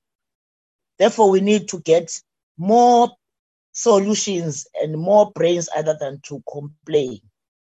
I guess we know from Scopa that from her as a team, we go to SIU as people who must find now the actual own bodies who have committed crimes. I guess with led by yourselves, we need to get into that step very quick so that we can at least finding more solutions. Those who are found on the wrong side are being penalized for that. But Chair, as we'll be doing that, let's get more to hear what else can we do in a very short space of time. Of course, we'll develop a long-term strategy, having all the tools in place, but something needs to be done very quick. What might be that insofar as AG's team is concerned and other, members? The second last one is the fact that at some point there are provinces that were taken in section 2, section 100. I would want to hear more whether the section 100 uh, decision are giving us any positive outcome. I know for a fact that Ilimpopo was the first one. Did we get anything insofar as the financial outcomes, like the Auditor General's report? Is there any positive outcomes that we can say it does at least come up? Because I know for a fact that at the present moment, we are in Northwest and it has been reported as one of the worst. Is there any way that, where we can twin the intervention with the turnaround of finances? Because my fear is, Chair, is like we're using one tool that sometimes doesn't work, or we were working in silos without talking to each other. Because from where I'm seated, I would want to see a situation where when there's intervention in a particular province, everything must change. And we must learn from one province to the other to make sure that our intervention is informed by the experience on the ground. Chair, there is a DDM model, and I heard AG talking more about those municipalities who are being piloted or where we have been piloting from. They are part of this mess. I wonder how best can we make sure that at least in that particular one, we can come in quite early. I know Honorable Chairperson of SCOPA is here, and I saw her with a committee crisscrossing the country talking to those municipalities. But I think those who are DDM models, there should be something done, and it must be done as soon as possible. Jay, I think I appreciate the report from the AG. I, I, I can imagine her frustrations with her team, the members. However, let's get more on what else can we do in addition to what they have. Is there any other pieces of legislation that can be fast tracked? But those who are found on the wrong, they must just be punished. And the sooner we do that, the better. I agree with Honorable Singh the production of capable people. However, in all municipalities, or Honorable Singh, as the SCOPA we've been crisscrossing the country, you find qualified CFOs. But there is this tendency of already getting in the office, already creating jobs for people who are outside in the name of, of, of outsourcing. You can see with your naked eyes that that is the case. So let the laws that govern those offices be implemented. And the sooner we do that, the better. Because if you're a CFO, understanding everything, your role, still take the institution and uh, donate it to private people in the name of, of, of private companies that sometimes don't even have a, a history. You are that's corruption. That's pure corruption. So let's let's get to hear more how best can we turn the corner in making sure that we have a better outcome. However, I ngaphambi uh, the the report really as honorable members have been helping on this. It's not a very good report at all. It is in fact depressing. However, we appreciate the work done by the Auditor General and her team. Thank you very much, Chairperson. That's it. Uh, in, in absence of uh, um, uh, any further uh, hands. Um, Honorable uh, Hlengwa, the chair of uh, SCOPA, do you have anything to say so that I can give over to the AG? No, um, I'm on my side. I'm. I think the colleagues have adequately covered the questions. I'll just request when the AG is done to propose the roadmap or two for how we will um, deal with these matters once the AG has given us responses. So I'm fine. Thank you, Chair. Okay. Thank you so much. Um, AG, a number of uh, uh, areas which have been covered by members with the comments, and they are uh, some areas which relate to uh, questions um, which ought to be responded to. Uh, I give over to you, uh, AG. Thank you very much, Chair, uh, and thank you to the honourable members for their questions and their comments. Um, Honourable Singh asks about the progress we're making in uh, implementing the powers, and there are other members that have raised the same question. Um, we have referred a few matters to the Hawks, to uh, tr- the National Treasury, and to the SIU on specific items. I think the best thing for us to do, Honorable Chairperson, if that's okay with you, is for us to, um, at the next interaction with SCOAG, to take you through the full report on this, um, as the, the law actually requires of us to do. Um, to give you a full account of how we've implemented these powers and what the status of each of the matters is. Um, as the honourable members will recall, this is the second phase of us implementing, having started with nine municipalities to get to 57 was a pretty significant jump. Um, and we are still in the process of, of um, uh, finalizing our engagements with the bodies to whom we've referred matters. and also our analysis of the responses from the accounting officers, because that's the way the, the instrument works. It requires of us to um, notify the accounting officer and then assess the, the nature of the response and then decide on, on the appropriate course of action. So what we will do is we will compile the report as we're required to do, and then we'll have a full engagement with SCOAG on the on the specific status of each of the matters. Um, and I, I, do hope that that also refers to a response to the, the concern and the question raised by Honorable Hussein.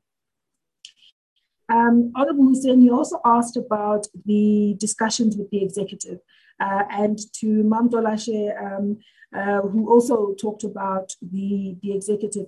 Uh, I just want to give the committee the committees some comfort that we, we do in the ordinary course share this report with the ministers of COGTA, of finance, and with the presidency. So that that is happening and that has happened.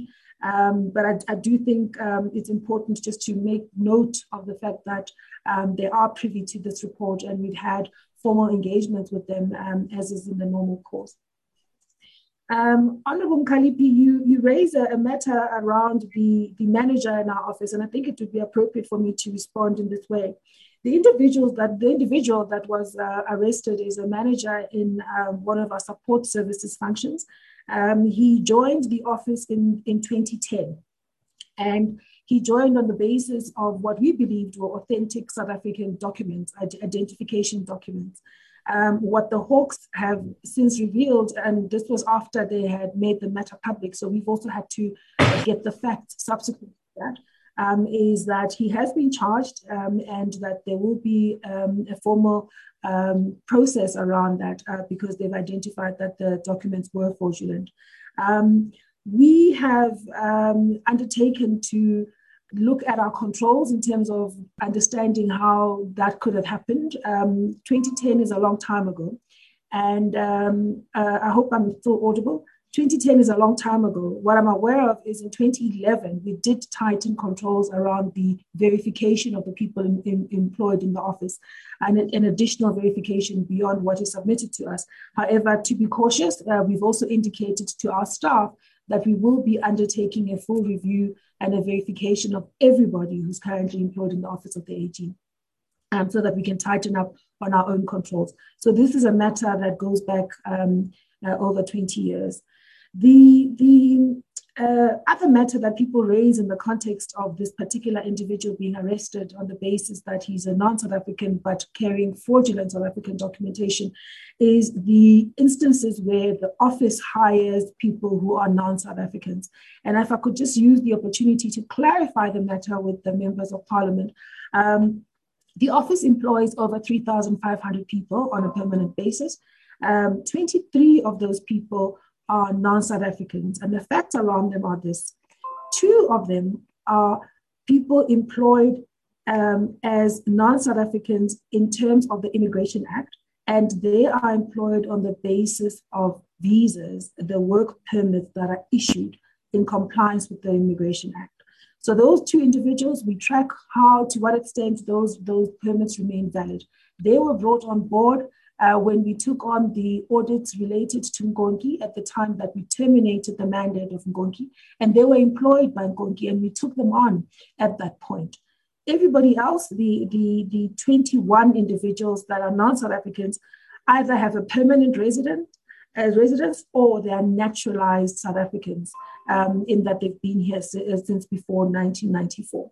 So I hope it clarifies that we've got 23 people who are not born South African, uh, two of them on permanent uh, work visas, uh, on work visas, 15 of them permanent residents, and six of them naturalized South Africans. The rest of the institution, um, 99% of the institution, are people of South African descent. Um, however, as I say, we will continue to, to watch the space around the compliance um, with the Immigration Act and the employment legislation, employment equity legislation, um, which we have not fallen foul of. If somebody commits fraud, um, it is an indication that indeed none of us walk amongst angels. And we've got to be vigilant in applying consequences when people have done wrong. Um, we've been the very first ones to uh, cooperate with the Hawks um, uh, because it's important that there be consequences where things have gone wrong. In terms of our recommendation for the COVID 19 relief funds, um, Honorable Kalipi, I, I do think that much of it is about going back to the notion of internal controls, preventative controls, so that you can detect things going wrong, you can prevent them happening, detect them, and then act and uh, continue to improve controls.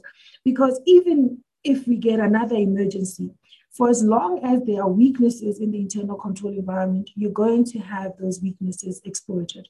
So we can think of no other recommendation around this than to strengthen controls and to make sure that they are um, maintained at the appropriate level and continually strengthened.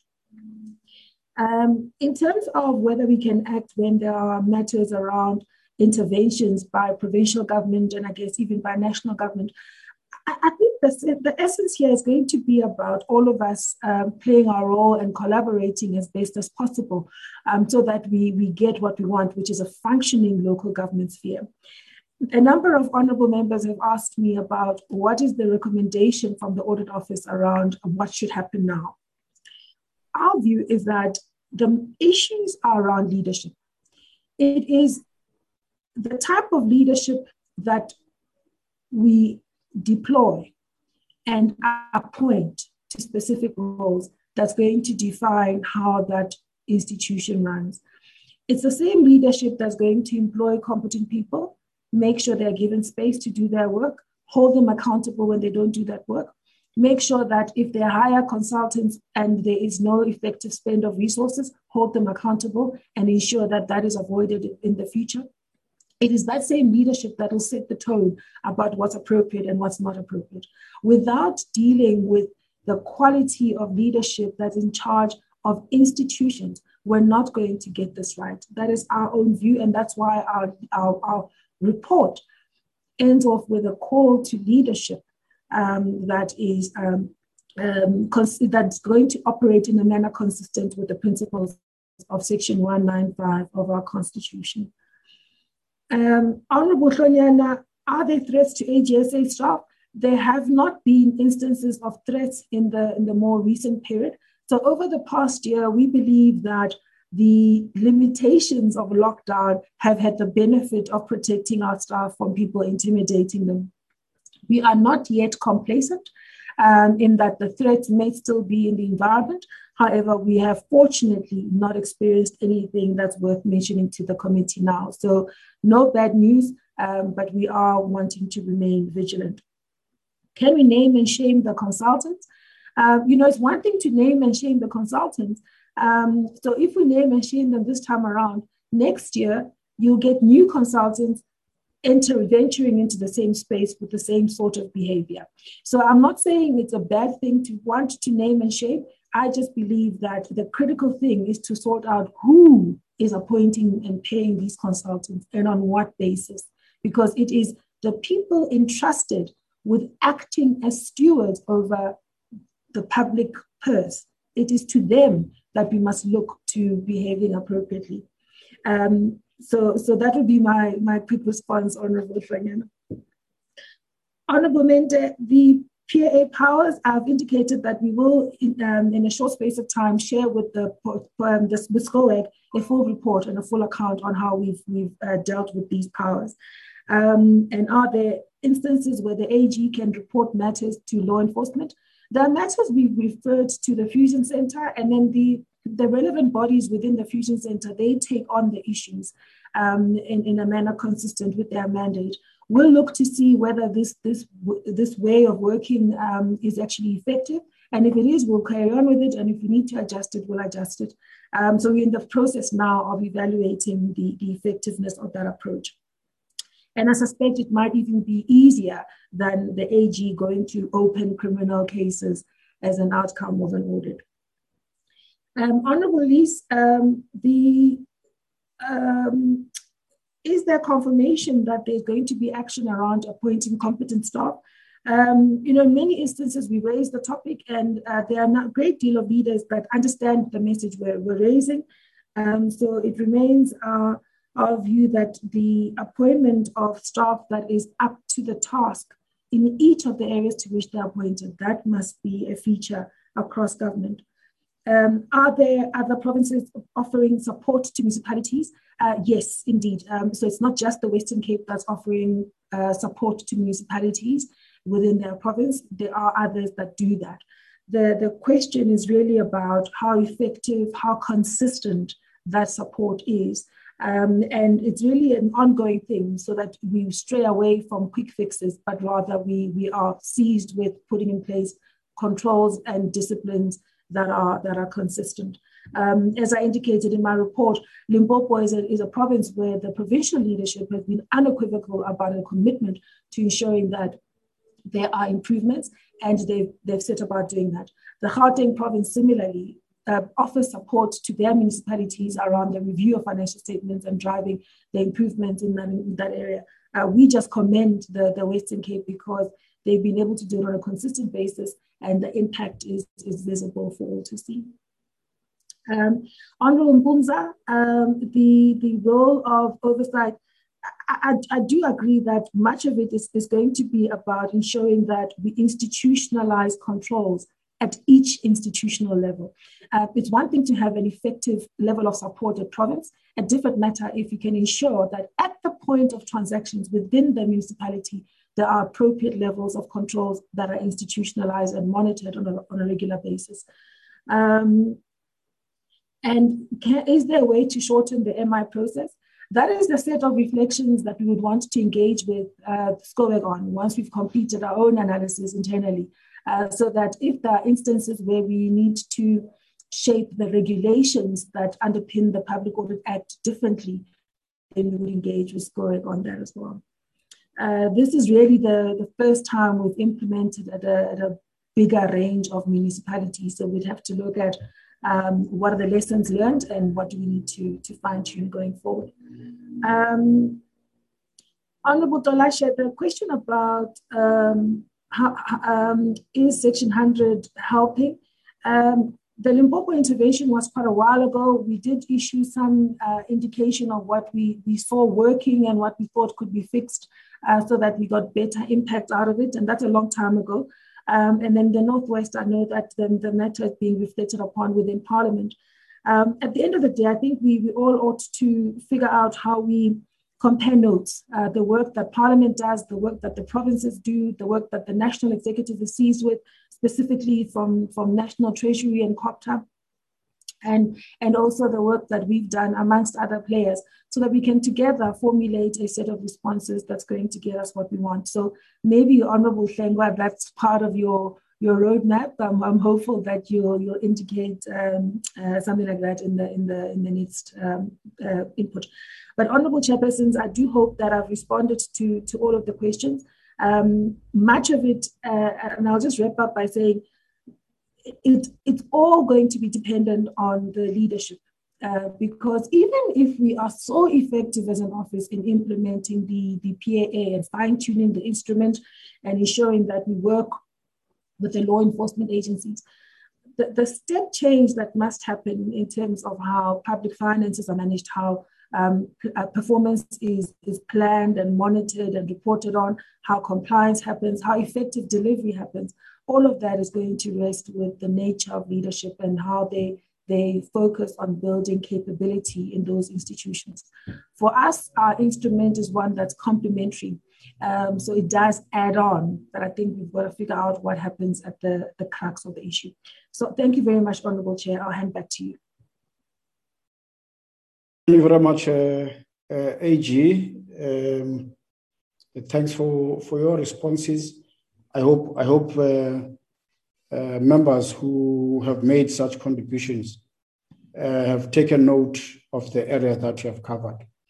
The intention of inviting a number of committees as part of this presentation um, was to afford the committees the primary uh, outcome in terms of the overall audit outcome, which does not negate the fact that uh, each committee um, has uh, its own independent right uh, to deal with these matters uh, as per uh, what they are intended uh, operational and strategic area is concerned.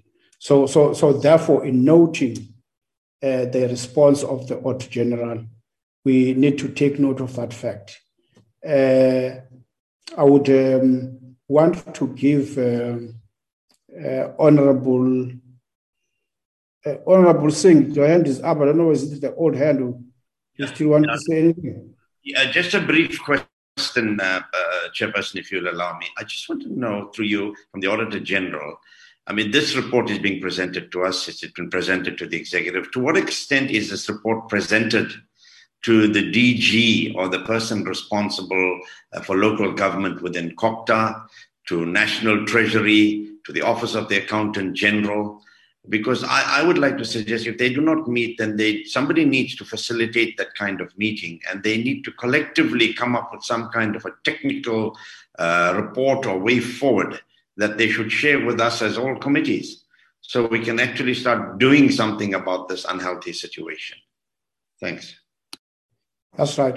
In fact, in fact, Honorable Singh, you have to, that question goes to uh, yourself and ourselves as, it, as to in, in terms of these other platforms, which are of both executive and accounting uh, uh, parameters. How have they received and implement uh, the actual improvement areas in as far as the audits are concerned? So we don't necessarily make municipalities solely accountable.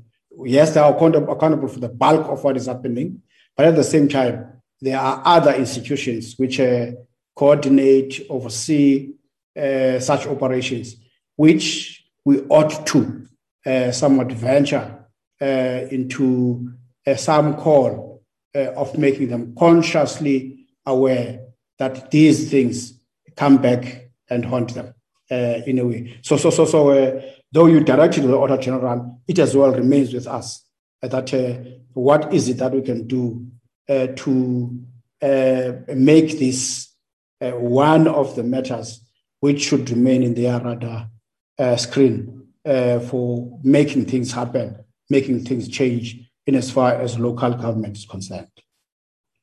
That's right. I would, I would, I would, I would therefore want to give over to uh, Honorable Hlengwa.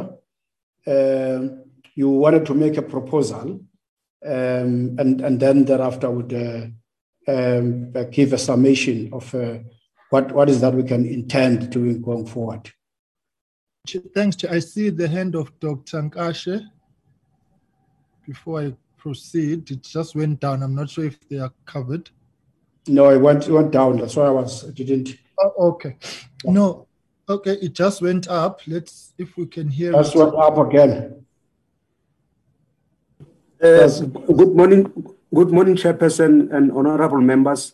I was just making a Chairperson aware that the uh, Honorable Balfour's uh, camera is on and uh, is not addressing up from, from on, on top. So, so, so, so I was just advising uh, the Chairperson to check that. Yeah. All right. Thanks. Okay. Okay. I didn't see. I didn't, I didn't see. Okay. Yeah. Yeah. No. Uh, I wanna Honorable Balfour you uh, you are acting in a in a manner which is uh, untoward. I, I don't see I don't see Honorable Balfour here. Uh, let's let's proceed. Let's, okay. Um, Hlengwa. Thank you very much, uh, Chairperson. Um, I, I, think at the outset, uh, in as much as we may be lamenting that um, it's a, it's, a, it's, a, it's a repeat story of what we have heard over the years. I think let's, however, thank the AG uh, for the persistence and consistency in presenting this narrative and these findings. But what this is indicative of is clearly a failure and a collapse of the necessary responses or frameworks for responses to these issues on one hand on the part of municipalities themselves in their audit action plans uh, but also on the other hand i think um, the legislative sector will need to take a fair amount of responsibility on this matter and accountability because these repeat findings are happening on our watch. And that should, uh, in one way or the other, um, spur us into action to say we need to actually respond to these issues in a far more sustainable and constructive manner as opposed to sort of shotgun interventions um, and oversight. So there is a need, a change, the roadmap I'm proposing that um, can the uh, SCOPA and uh, COGTA and the AG committee meet uh, so that we can begin targeting the interventions uh, and be more specific in terms of how we want these things done. But also, Chair, I think there is a, a necessity, particularly in the worst performing provinces, that we engage with the SCOPAs there. Because ordinarily, they are the uh, first point of call uh, for oversight. Because if the provinces are instituting Section 139, you would imagine that um, uh, in the legislatures, the portfolio committee is responsible for COGTA should really be hands on. So I think we're going to need to relook at and revamp uh, the legislative oversight modalities which are currently at play um, to review to, to, to, to turn this situation around. You'll recall when we met with uh, the municipalities in 2019, we had begun something similar, but we were interrupted by uh, COVID. So that's the first instance that we, we, we need to actually uh, uh, deal with this because uh, it can't be that uh, our lamentations end there. We need to actually say what is it that we are doing as the legislative sector. The second point, uh, is, is, is going to have to be a very serious consideration about our stakeholder engagement on these matters because the missing piece in the puzzle is that we may be meeting with SALGA, AG, SIU, um, the Hawks, NPA, uh, to be dealing with these issues and the department, whether at national or provincial level. But the one piece of the puzzle that we are not interacting with is the political leadership. It, it, we have to find a way around how we we interact and engage with political parties because this is the public purse which they have been entrusted with. And they are a key and integral stakeholder in the management of these municipalities, whether on the basis of the deployment that is being done, but also from our observation, AG, has been the fact that there is a failure to separate municipality and political party it prevails largely across the spectrum.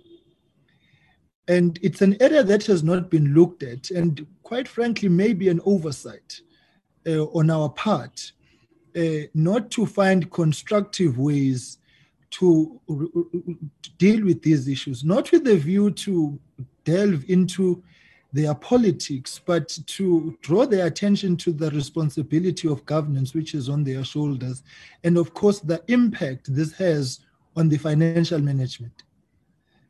Something has got to give, and I don't have the creativity now in terms of how we do it, but I think, uh, Chair, we, we, we can't proceed along uh, without that kind of intervention finding resonance with our re re responses. Thirdly, Chair, I think uh, in the roadmap moving forward, the reporting that we will require from the AG on these issues needs to run parallel to on matters referred to law enforcement agencies. Uh, they need to indicate to us how they are processing the issues that the AG may have drawn uh, to their attention. Otherwise, there too, as well, we are not empowering the AG nor enriching the process if there are referrals which are not processed. So the, the, the, the, the law enforcement agencies are key um, in, in this aspect um, as well. in that they must be able, as part of the Fusion Center or the Anti-Corruption Task Team, give us, you know, updates on the local government space. And then the final one, uh, Chairperson, is that the interactions that we want to do uh, really, the MPACs are not assisting us. Uh, and I think this is something APAC will have to look at as well as part of developing modalities of operation as well um, in this space. And uh, Chair, I think COGTA colleagues can, can assist here because this is a matter we have raised with uh, COGTA as well.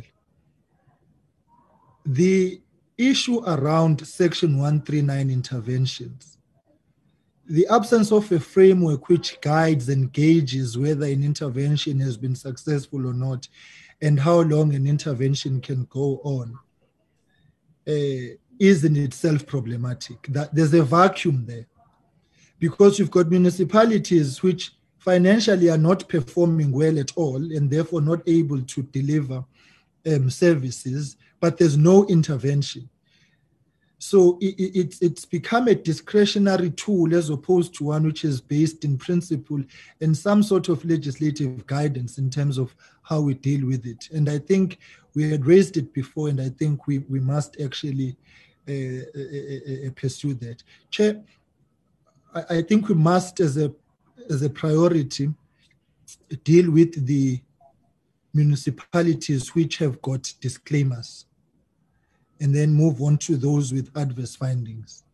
Uh, because the chaos which thrives uh, in municipalities which are disclaimed continues to thrive because there is no means of gauging the extent of the problem except to say that you are disclaimed. So it becomes a, a, a sea of chaos. So I think let us um, really collaborate as the three committees and uh, find time wherein maybe we clear our schedules uh, as the three committees and then work with these municipalities, all of them, uh, so that we, we, we give rise to the audit action plans notwithstanding the constraint that this is something that has happened a, a year ago and the financial year which we are in now is ending uh, in two weeks time. So we would we might be shooting in the dark but the, the, the, audit outcomes in themselves require us to act. And i'm concretely suggesting that um, we, we, we actually also deal we start with the disclaimed uh, uh, uh, audit outcomes. But i think let's thank the ag for the thorough work, and I think that uh, that they've done, and I think that we, we owe it to this Chapter Nine institution to respond positively to to the findings. It, it, it has to go beyond the lamentation. Um, so that we are solution oriented and actually turn the situation around. Thank you very much. Well, thank, thank you very much, um, uh, Honorable uh, uh, for those uh, comments and, and their colleagues who have uh, uh, made similarly uh, some propositions, um, starting with Honorable Singh, who which, has strongly come up with some other institutions within the accounting frame that ought to be brought into uh, light uh, on those on those matters, uh, including the accountant general, to uh, those others uh, which we have been somewhat meeting them from time to time. And, and the proposals would have to be as well be sifted quite properly, which would include the fact that our research units, uh, various committees, uh, ought, ought, ought to bring heads together uh, looking into um, uh, areas which uh, need some form of thorough actioning, which give light to the disclaimed um, parameters. and and what we should as well, while we are painstakingly looking into these uh, hard, uh, um, uh, hardening matters, we need to appreciate uh, the fact that there is a number of municipalities, 27 municipalities in all, who are doing very well. Others consistently have done so, uh, uh, having being faced with a similar environment, and uh, the AG having highlighted what are their own um, uh, uh, uh, areas of motivation that they should withstand the similar environments as it is the case to others who are performing in the extreme uh, of cases, which is uh, uh, brought into a disclaimed financials. So, so, so we need to take that kind of environment into light, something which we, we, we really um, have to somewhat show cause of appreciation. Uh, something which even myself I still have to think about as to how best can we uh, ring the bells. Uh, that here we are, we have had uh, these municipalities in various provinces which have consistently, uh, consistently maintained uh, the best uh, in terms of performance around matters of the audit, which matches the actual performance of such municipalities. So so, so, so, so uh, a, a statement ought to be made uh, around such. And uh, while we focus as well to um, on those who are doing uh, uh, somewhat uh, badly, because we're talking about here rands and cents, money and whether by those who pay for their rates and services, which the AG is saying they, they, in some municipalities, they have found it very difficult uh, to find appropriate uh, accounting standards matched by such a, a receipts in as far as the financial um, uh, uh position uh, is concerned. So, so we need to have some form of an outlook around those uh, kinds of things. So, in, in detail, thereof, our um, units that uh, have uh, something to do with both content and research uh, ought to bring their heads together to, to work out in detail on those matters. Secondly, is the fact that this report is the report which comes uh, on the sunset uh, uh, of a period of a, a, a local government uh, between 2016 and uh, 2021, where we know for a fact that local government elections uh, are, are, coming very soon. And, and uh, therefore, uh, the appropriateness uh, of giving ourselves time to look into these things and, and, and take the NCOP platform which was uh, created uh, about a, a, year or two ago, where uh, people had to come together and talk about these things uh, in relation to uh, what happens at a local government level with the intention to improve uh, functionality on, that, on that space. So we, we need to give ourselves that sort of time to learn from those uh, kinds of interactions. I think uh, what the chairperson of uh, SCOPA is saying uh, around uh, uh, matters that relate to political platforms, it's as well critical because at times we venture into administrative critique on matters which are more of a political nature.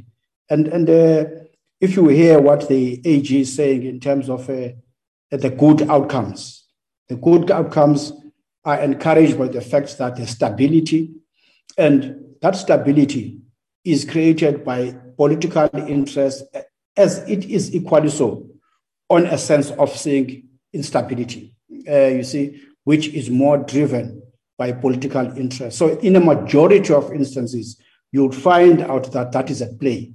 And, and, and, and therefore, you would apply a model uh, of wanting to intervene, uh, wanting to oversee, and, and that model uh, would stick more on the administrative platform rather than looking into uh, what are the political connotations uh, of our uh, sense of oversight brought into those kinds of institutions. And, and I'm telling you, more than anything else, politics is the factor that is at play, which bedevils Uh, the actual functionality uh, at the local government uh, space. We have been there uh, in the past, uh, and and uh, in in in the actual performance there, the, the actual resoluteness would somewhat get into at the instance of such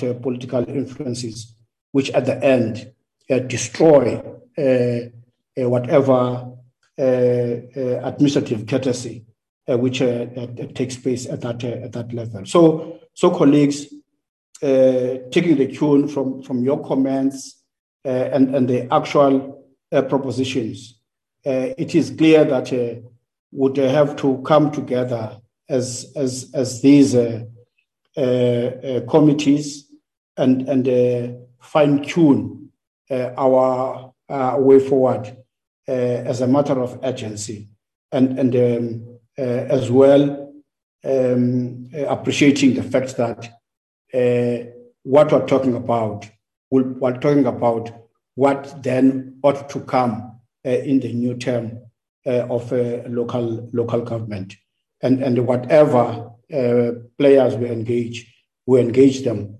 for that interest going going forward. So so so so.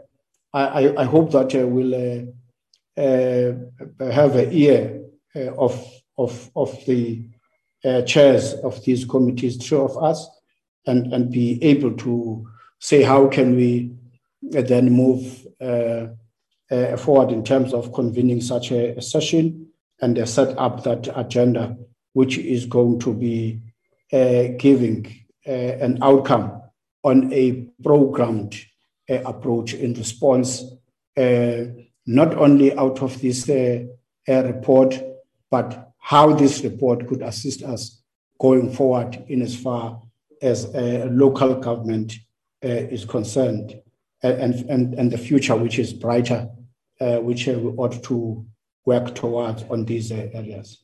So, so, so, so in appreciation, um, AG, thank you very much for, for the report and, and uh, those uh, areas which are uh, would come up as a result of our own engagement would find a way to filter them through our own program. And thanks to you, colleagues, for your inputs and as well the interest to ensure that local government uh, functions and functions uh, quite appropriately based on the investments that are made by national fiscals and the contribution uh, of our uh, populace uh, to make those uh, uh, areas to provide services uh, to them and not just services, effective services. Um, therefore, this part of the meeting comes to an end. We've got a one item which we have to deal with, a SCOAG, which is going to take us uh, not more than 10 minutes, which would uh, ask uh, the SCOAG to members to remain so they can deal with that item and all others. we say thank you very much, colleagues. Enjoy your day. They, that part of the meeting adjourns. Thank you very much. Thank you very much, uh, oh, Chair. Chair. Thank you, Chair. One love. In your podcast, which excludes us. It's Zola. All right, thank you very much. Zola. no, thanks, thanks, thanks, thanks, thanks, Chair. Thanks, thanks a lot. Thanks a lot.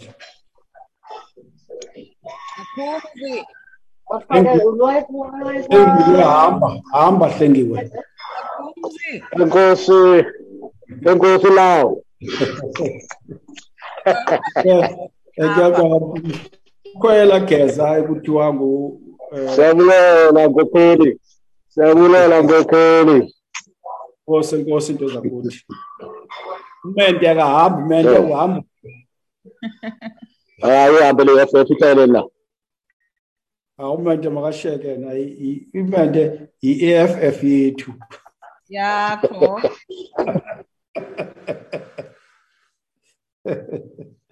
yeah. Well, colleagues, uh, it's, it's, it's a, it's a um, where, where you, uh, Peter Paul? Uh, Chair, I am right here. Uh, do you want to cite the item? Colleagues, the only one item deals with uh, our program uh, uh, for the term, incoming term. So uh, we have itemized uh, a few matters, uh, which are the matters that uh, we have to deal with uh, here. And in addition, then these are the matters which are coming up uh, out of this uh, report. Here are the proposed uh, areas for our indulgence um, for the term.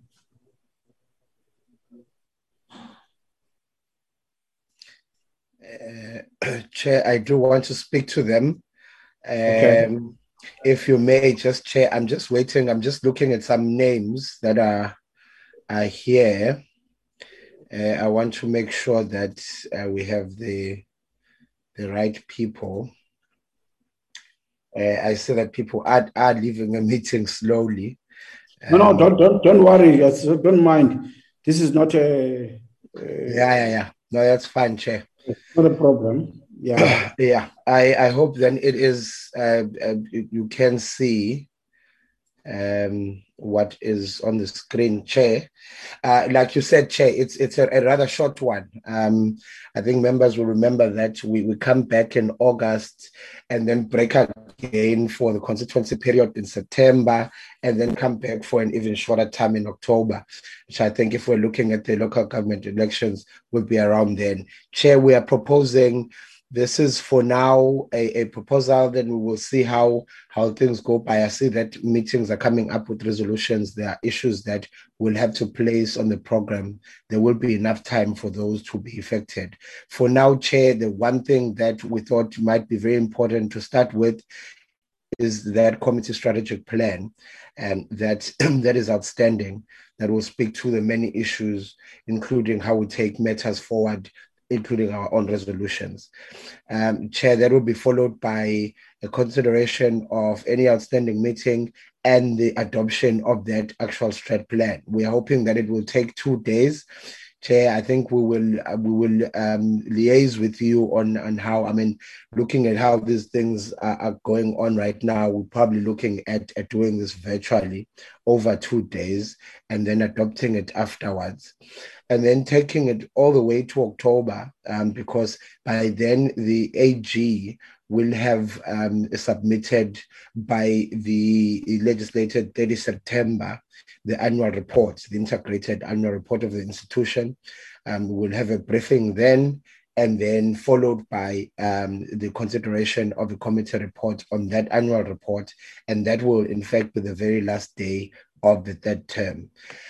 We will then, of course, bring in the fourth term program when the time is appropriate, and that is when we'll be dealing with the strategic plan of, of the AGSA. Chair, those are the four the four um, items that we have at the moment um, that we'd like to put before you for consideration. Thank you, Chair. Well, thanks, thanks uh, a lot, Peter Paul. The- the- These are not exclus- exclusive um, with the fact that we're coming from a meeting. There might be um, a a requirement that uh, we, we meet with other committees uh, to take these matters forward, which would be part of uh, uh, whatever, uh, in as far as our program is concerned. But for now, uh, can we then deal with this? Is there any member uh, who want to comment uh, on the propos- proposal? Uh, yes, Honorable Chairperson, I got my hand up. Uh, yeah, no, no, I think uh, you're quite right that we need to have the joint meeting with the other committees and get a technical report on the matters that we've just discussed as how government and government departments are going to respond to what we, we heard from the AG. But I see 19th and 20, uh, 20th is proposed. 19th and 20th, uh, 19th is a day of caucus in the morning. Afternoon, we have a plenary. So I think the 19th will definitely be out as far as I'm concerned. And then the 20th is a day for committees. So the week of the 17th to the 19th are plenaries and, and, and committees. So we might have to relook at the 19th uh, as a day for the strategic plan. Okay. So we must, we must have a, a relook on the date uh, for, for the first item. Indeed, indeed. It, will probably affect the other items as well. Uh, the others are adopting the plan and looking at the minutes, etc. Uh, but you see, the Thursday, like I say, is a caucus. Uh, I mean, I'm looking at the program of Parliament as uh, over here, and it says programming committee in the morning, uh, 8.30, 10 to 1 is party caucuses, and from 1400 onwards is the plenary, hybrid plenary. Plenary, okay. So in terms in terms of the days, then then that, that becomes becomes a problem. Why why can't we say uh, let let's provi- provisionally uh, make that a proposition on the approval uh, in terms of the context, and then the days and dates would have to be looked into as um, we would have a site on the uh, parliamentary program uh, generally. Okay, that's fine. Is that okay? Honorable members, is there any other thing? Is there any other?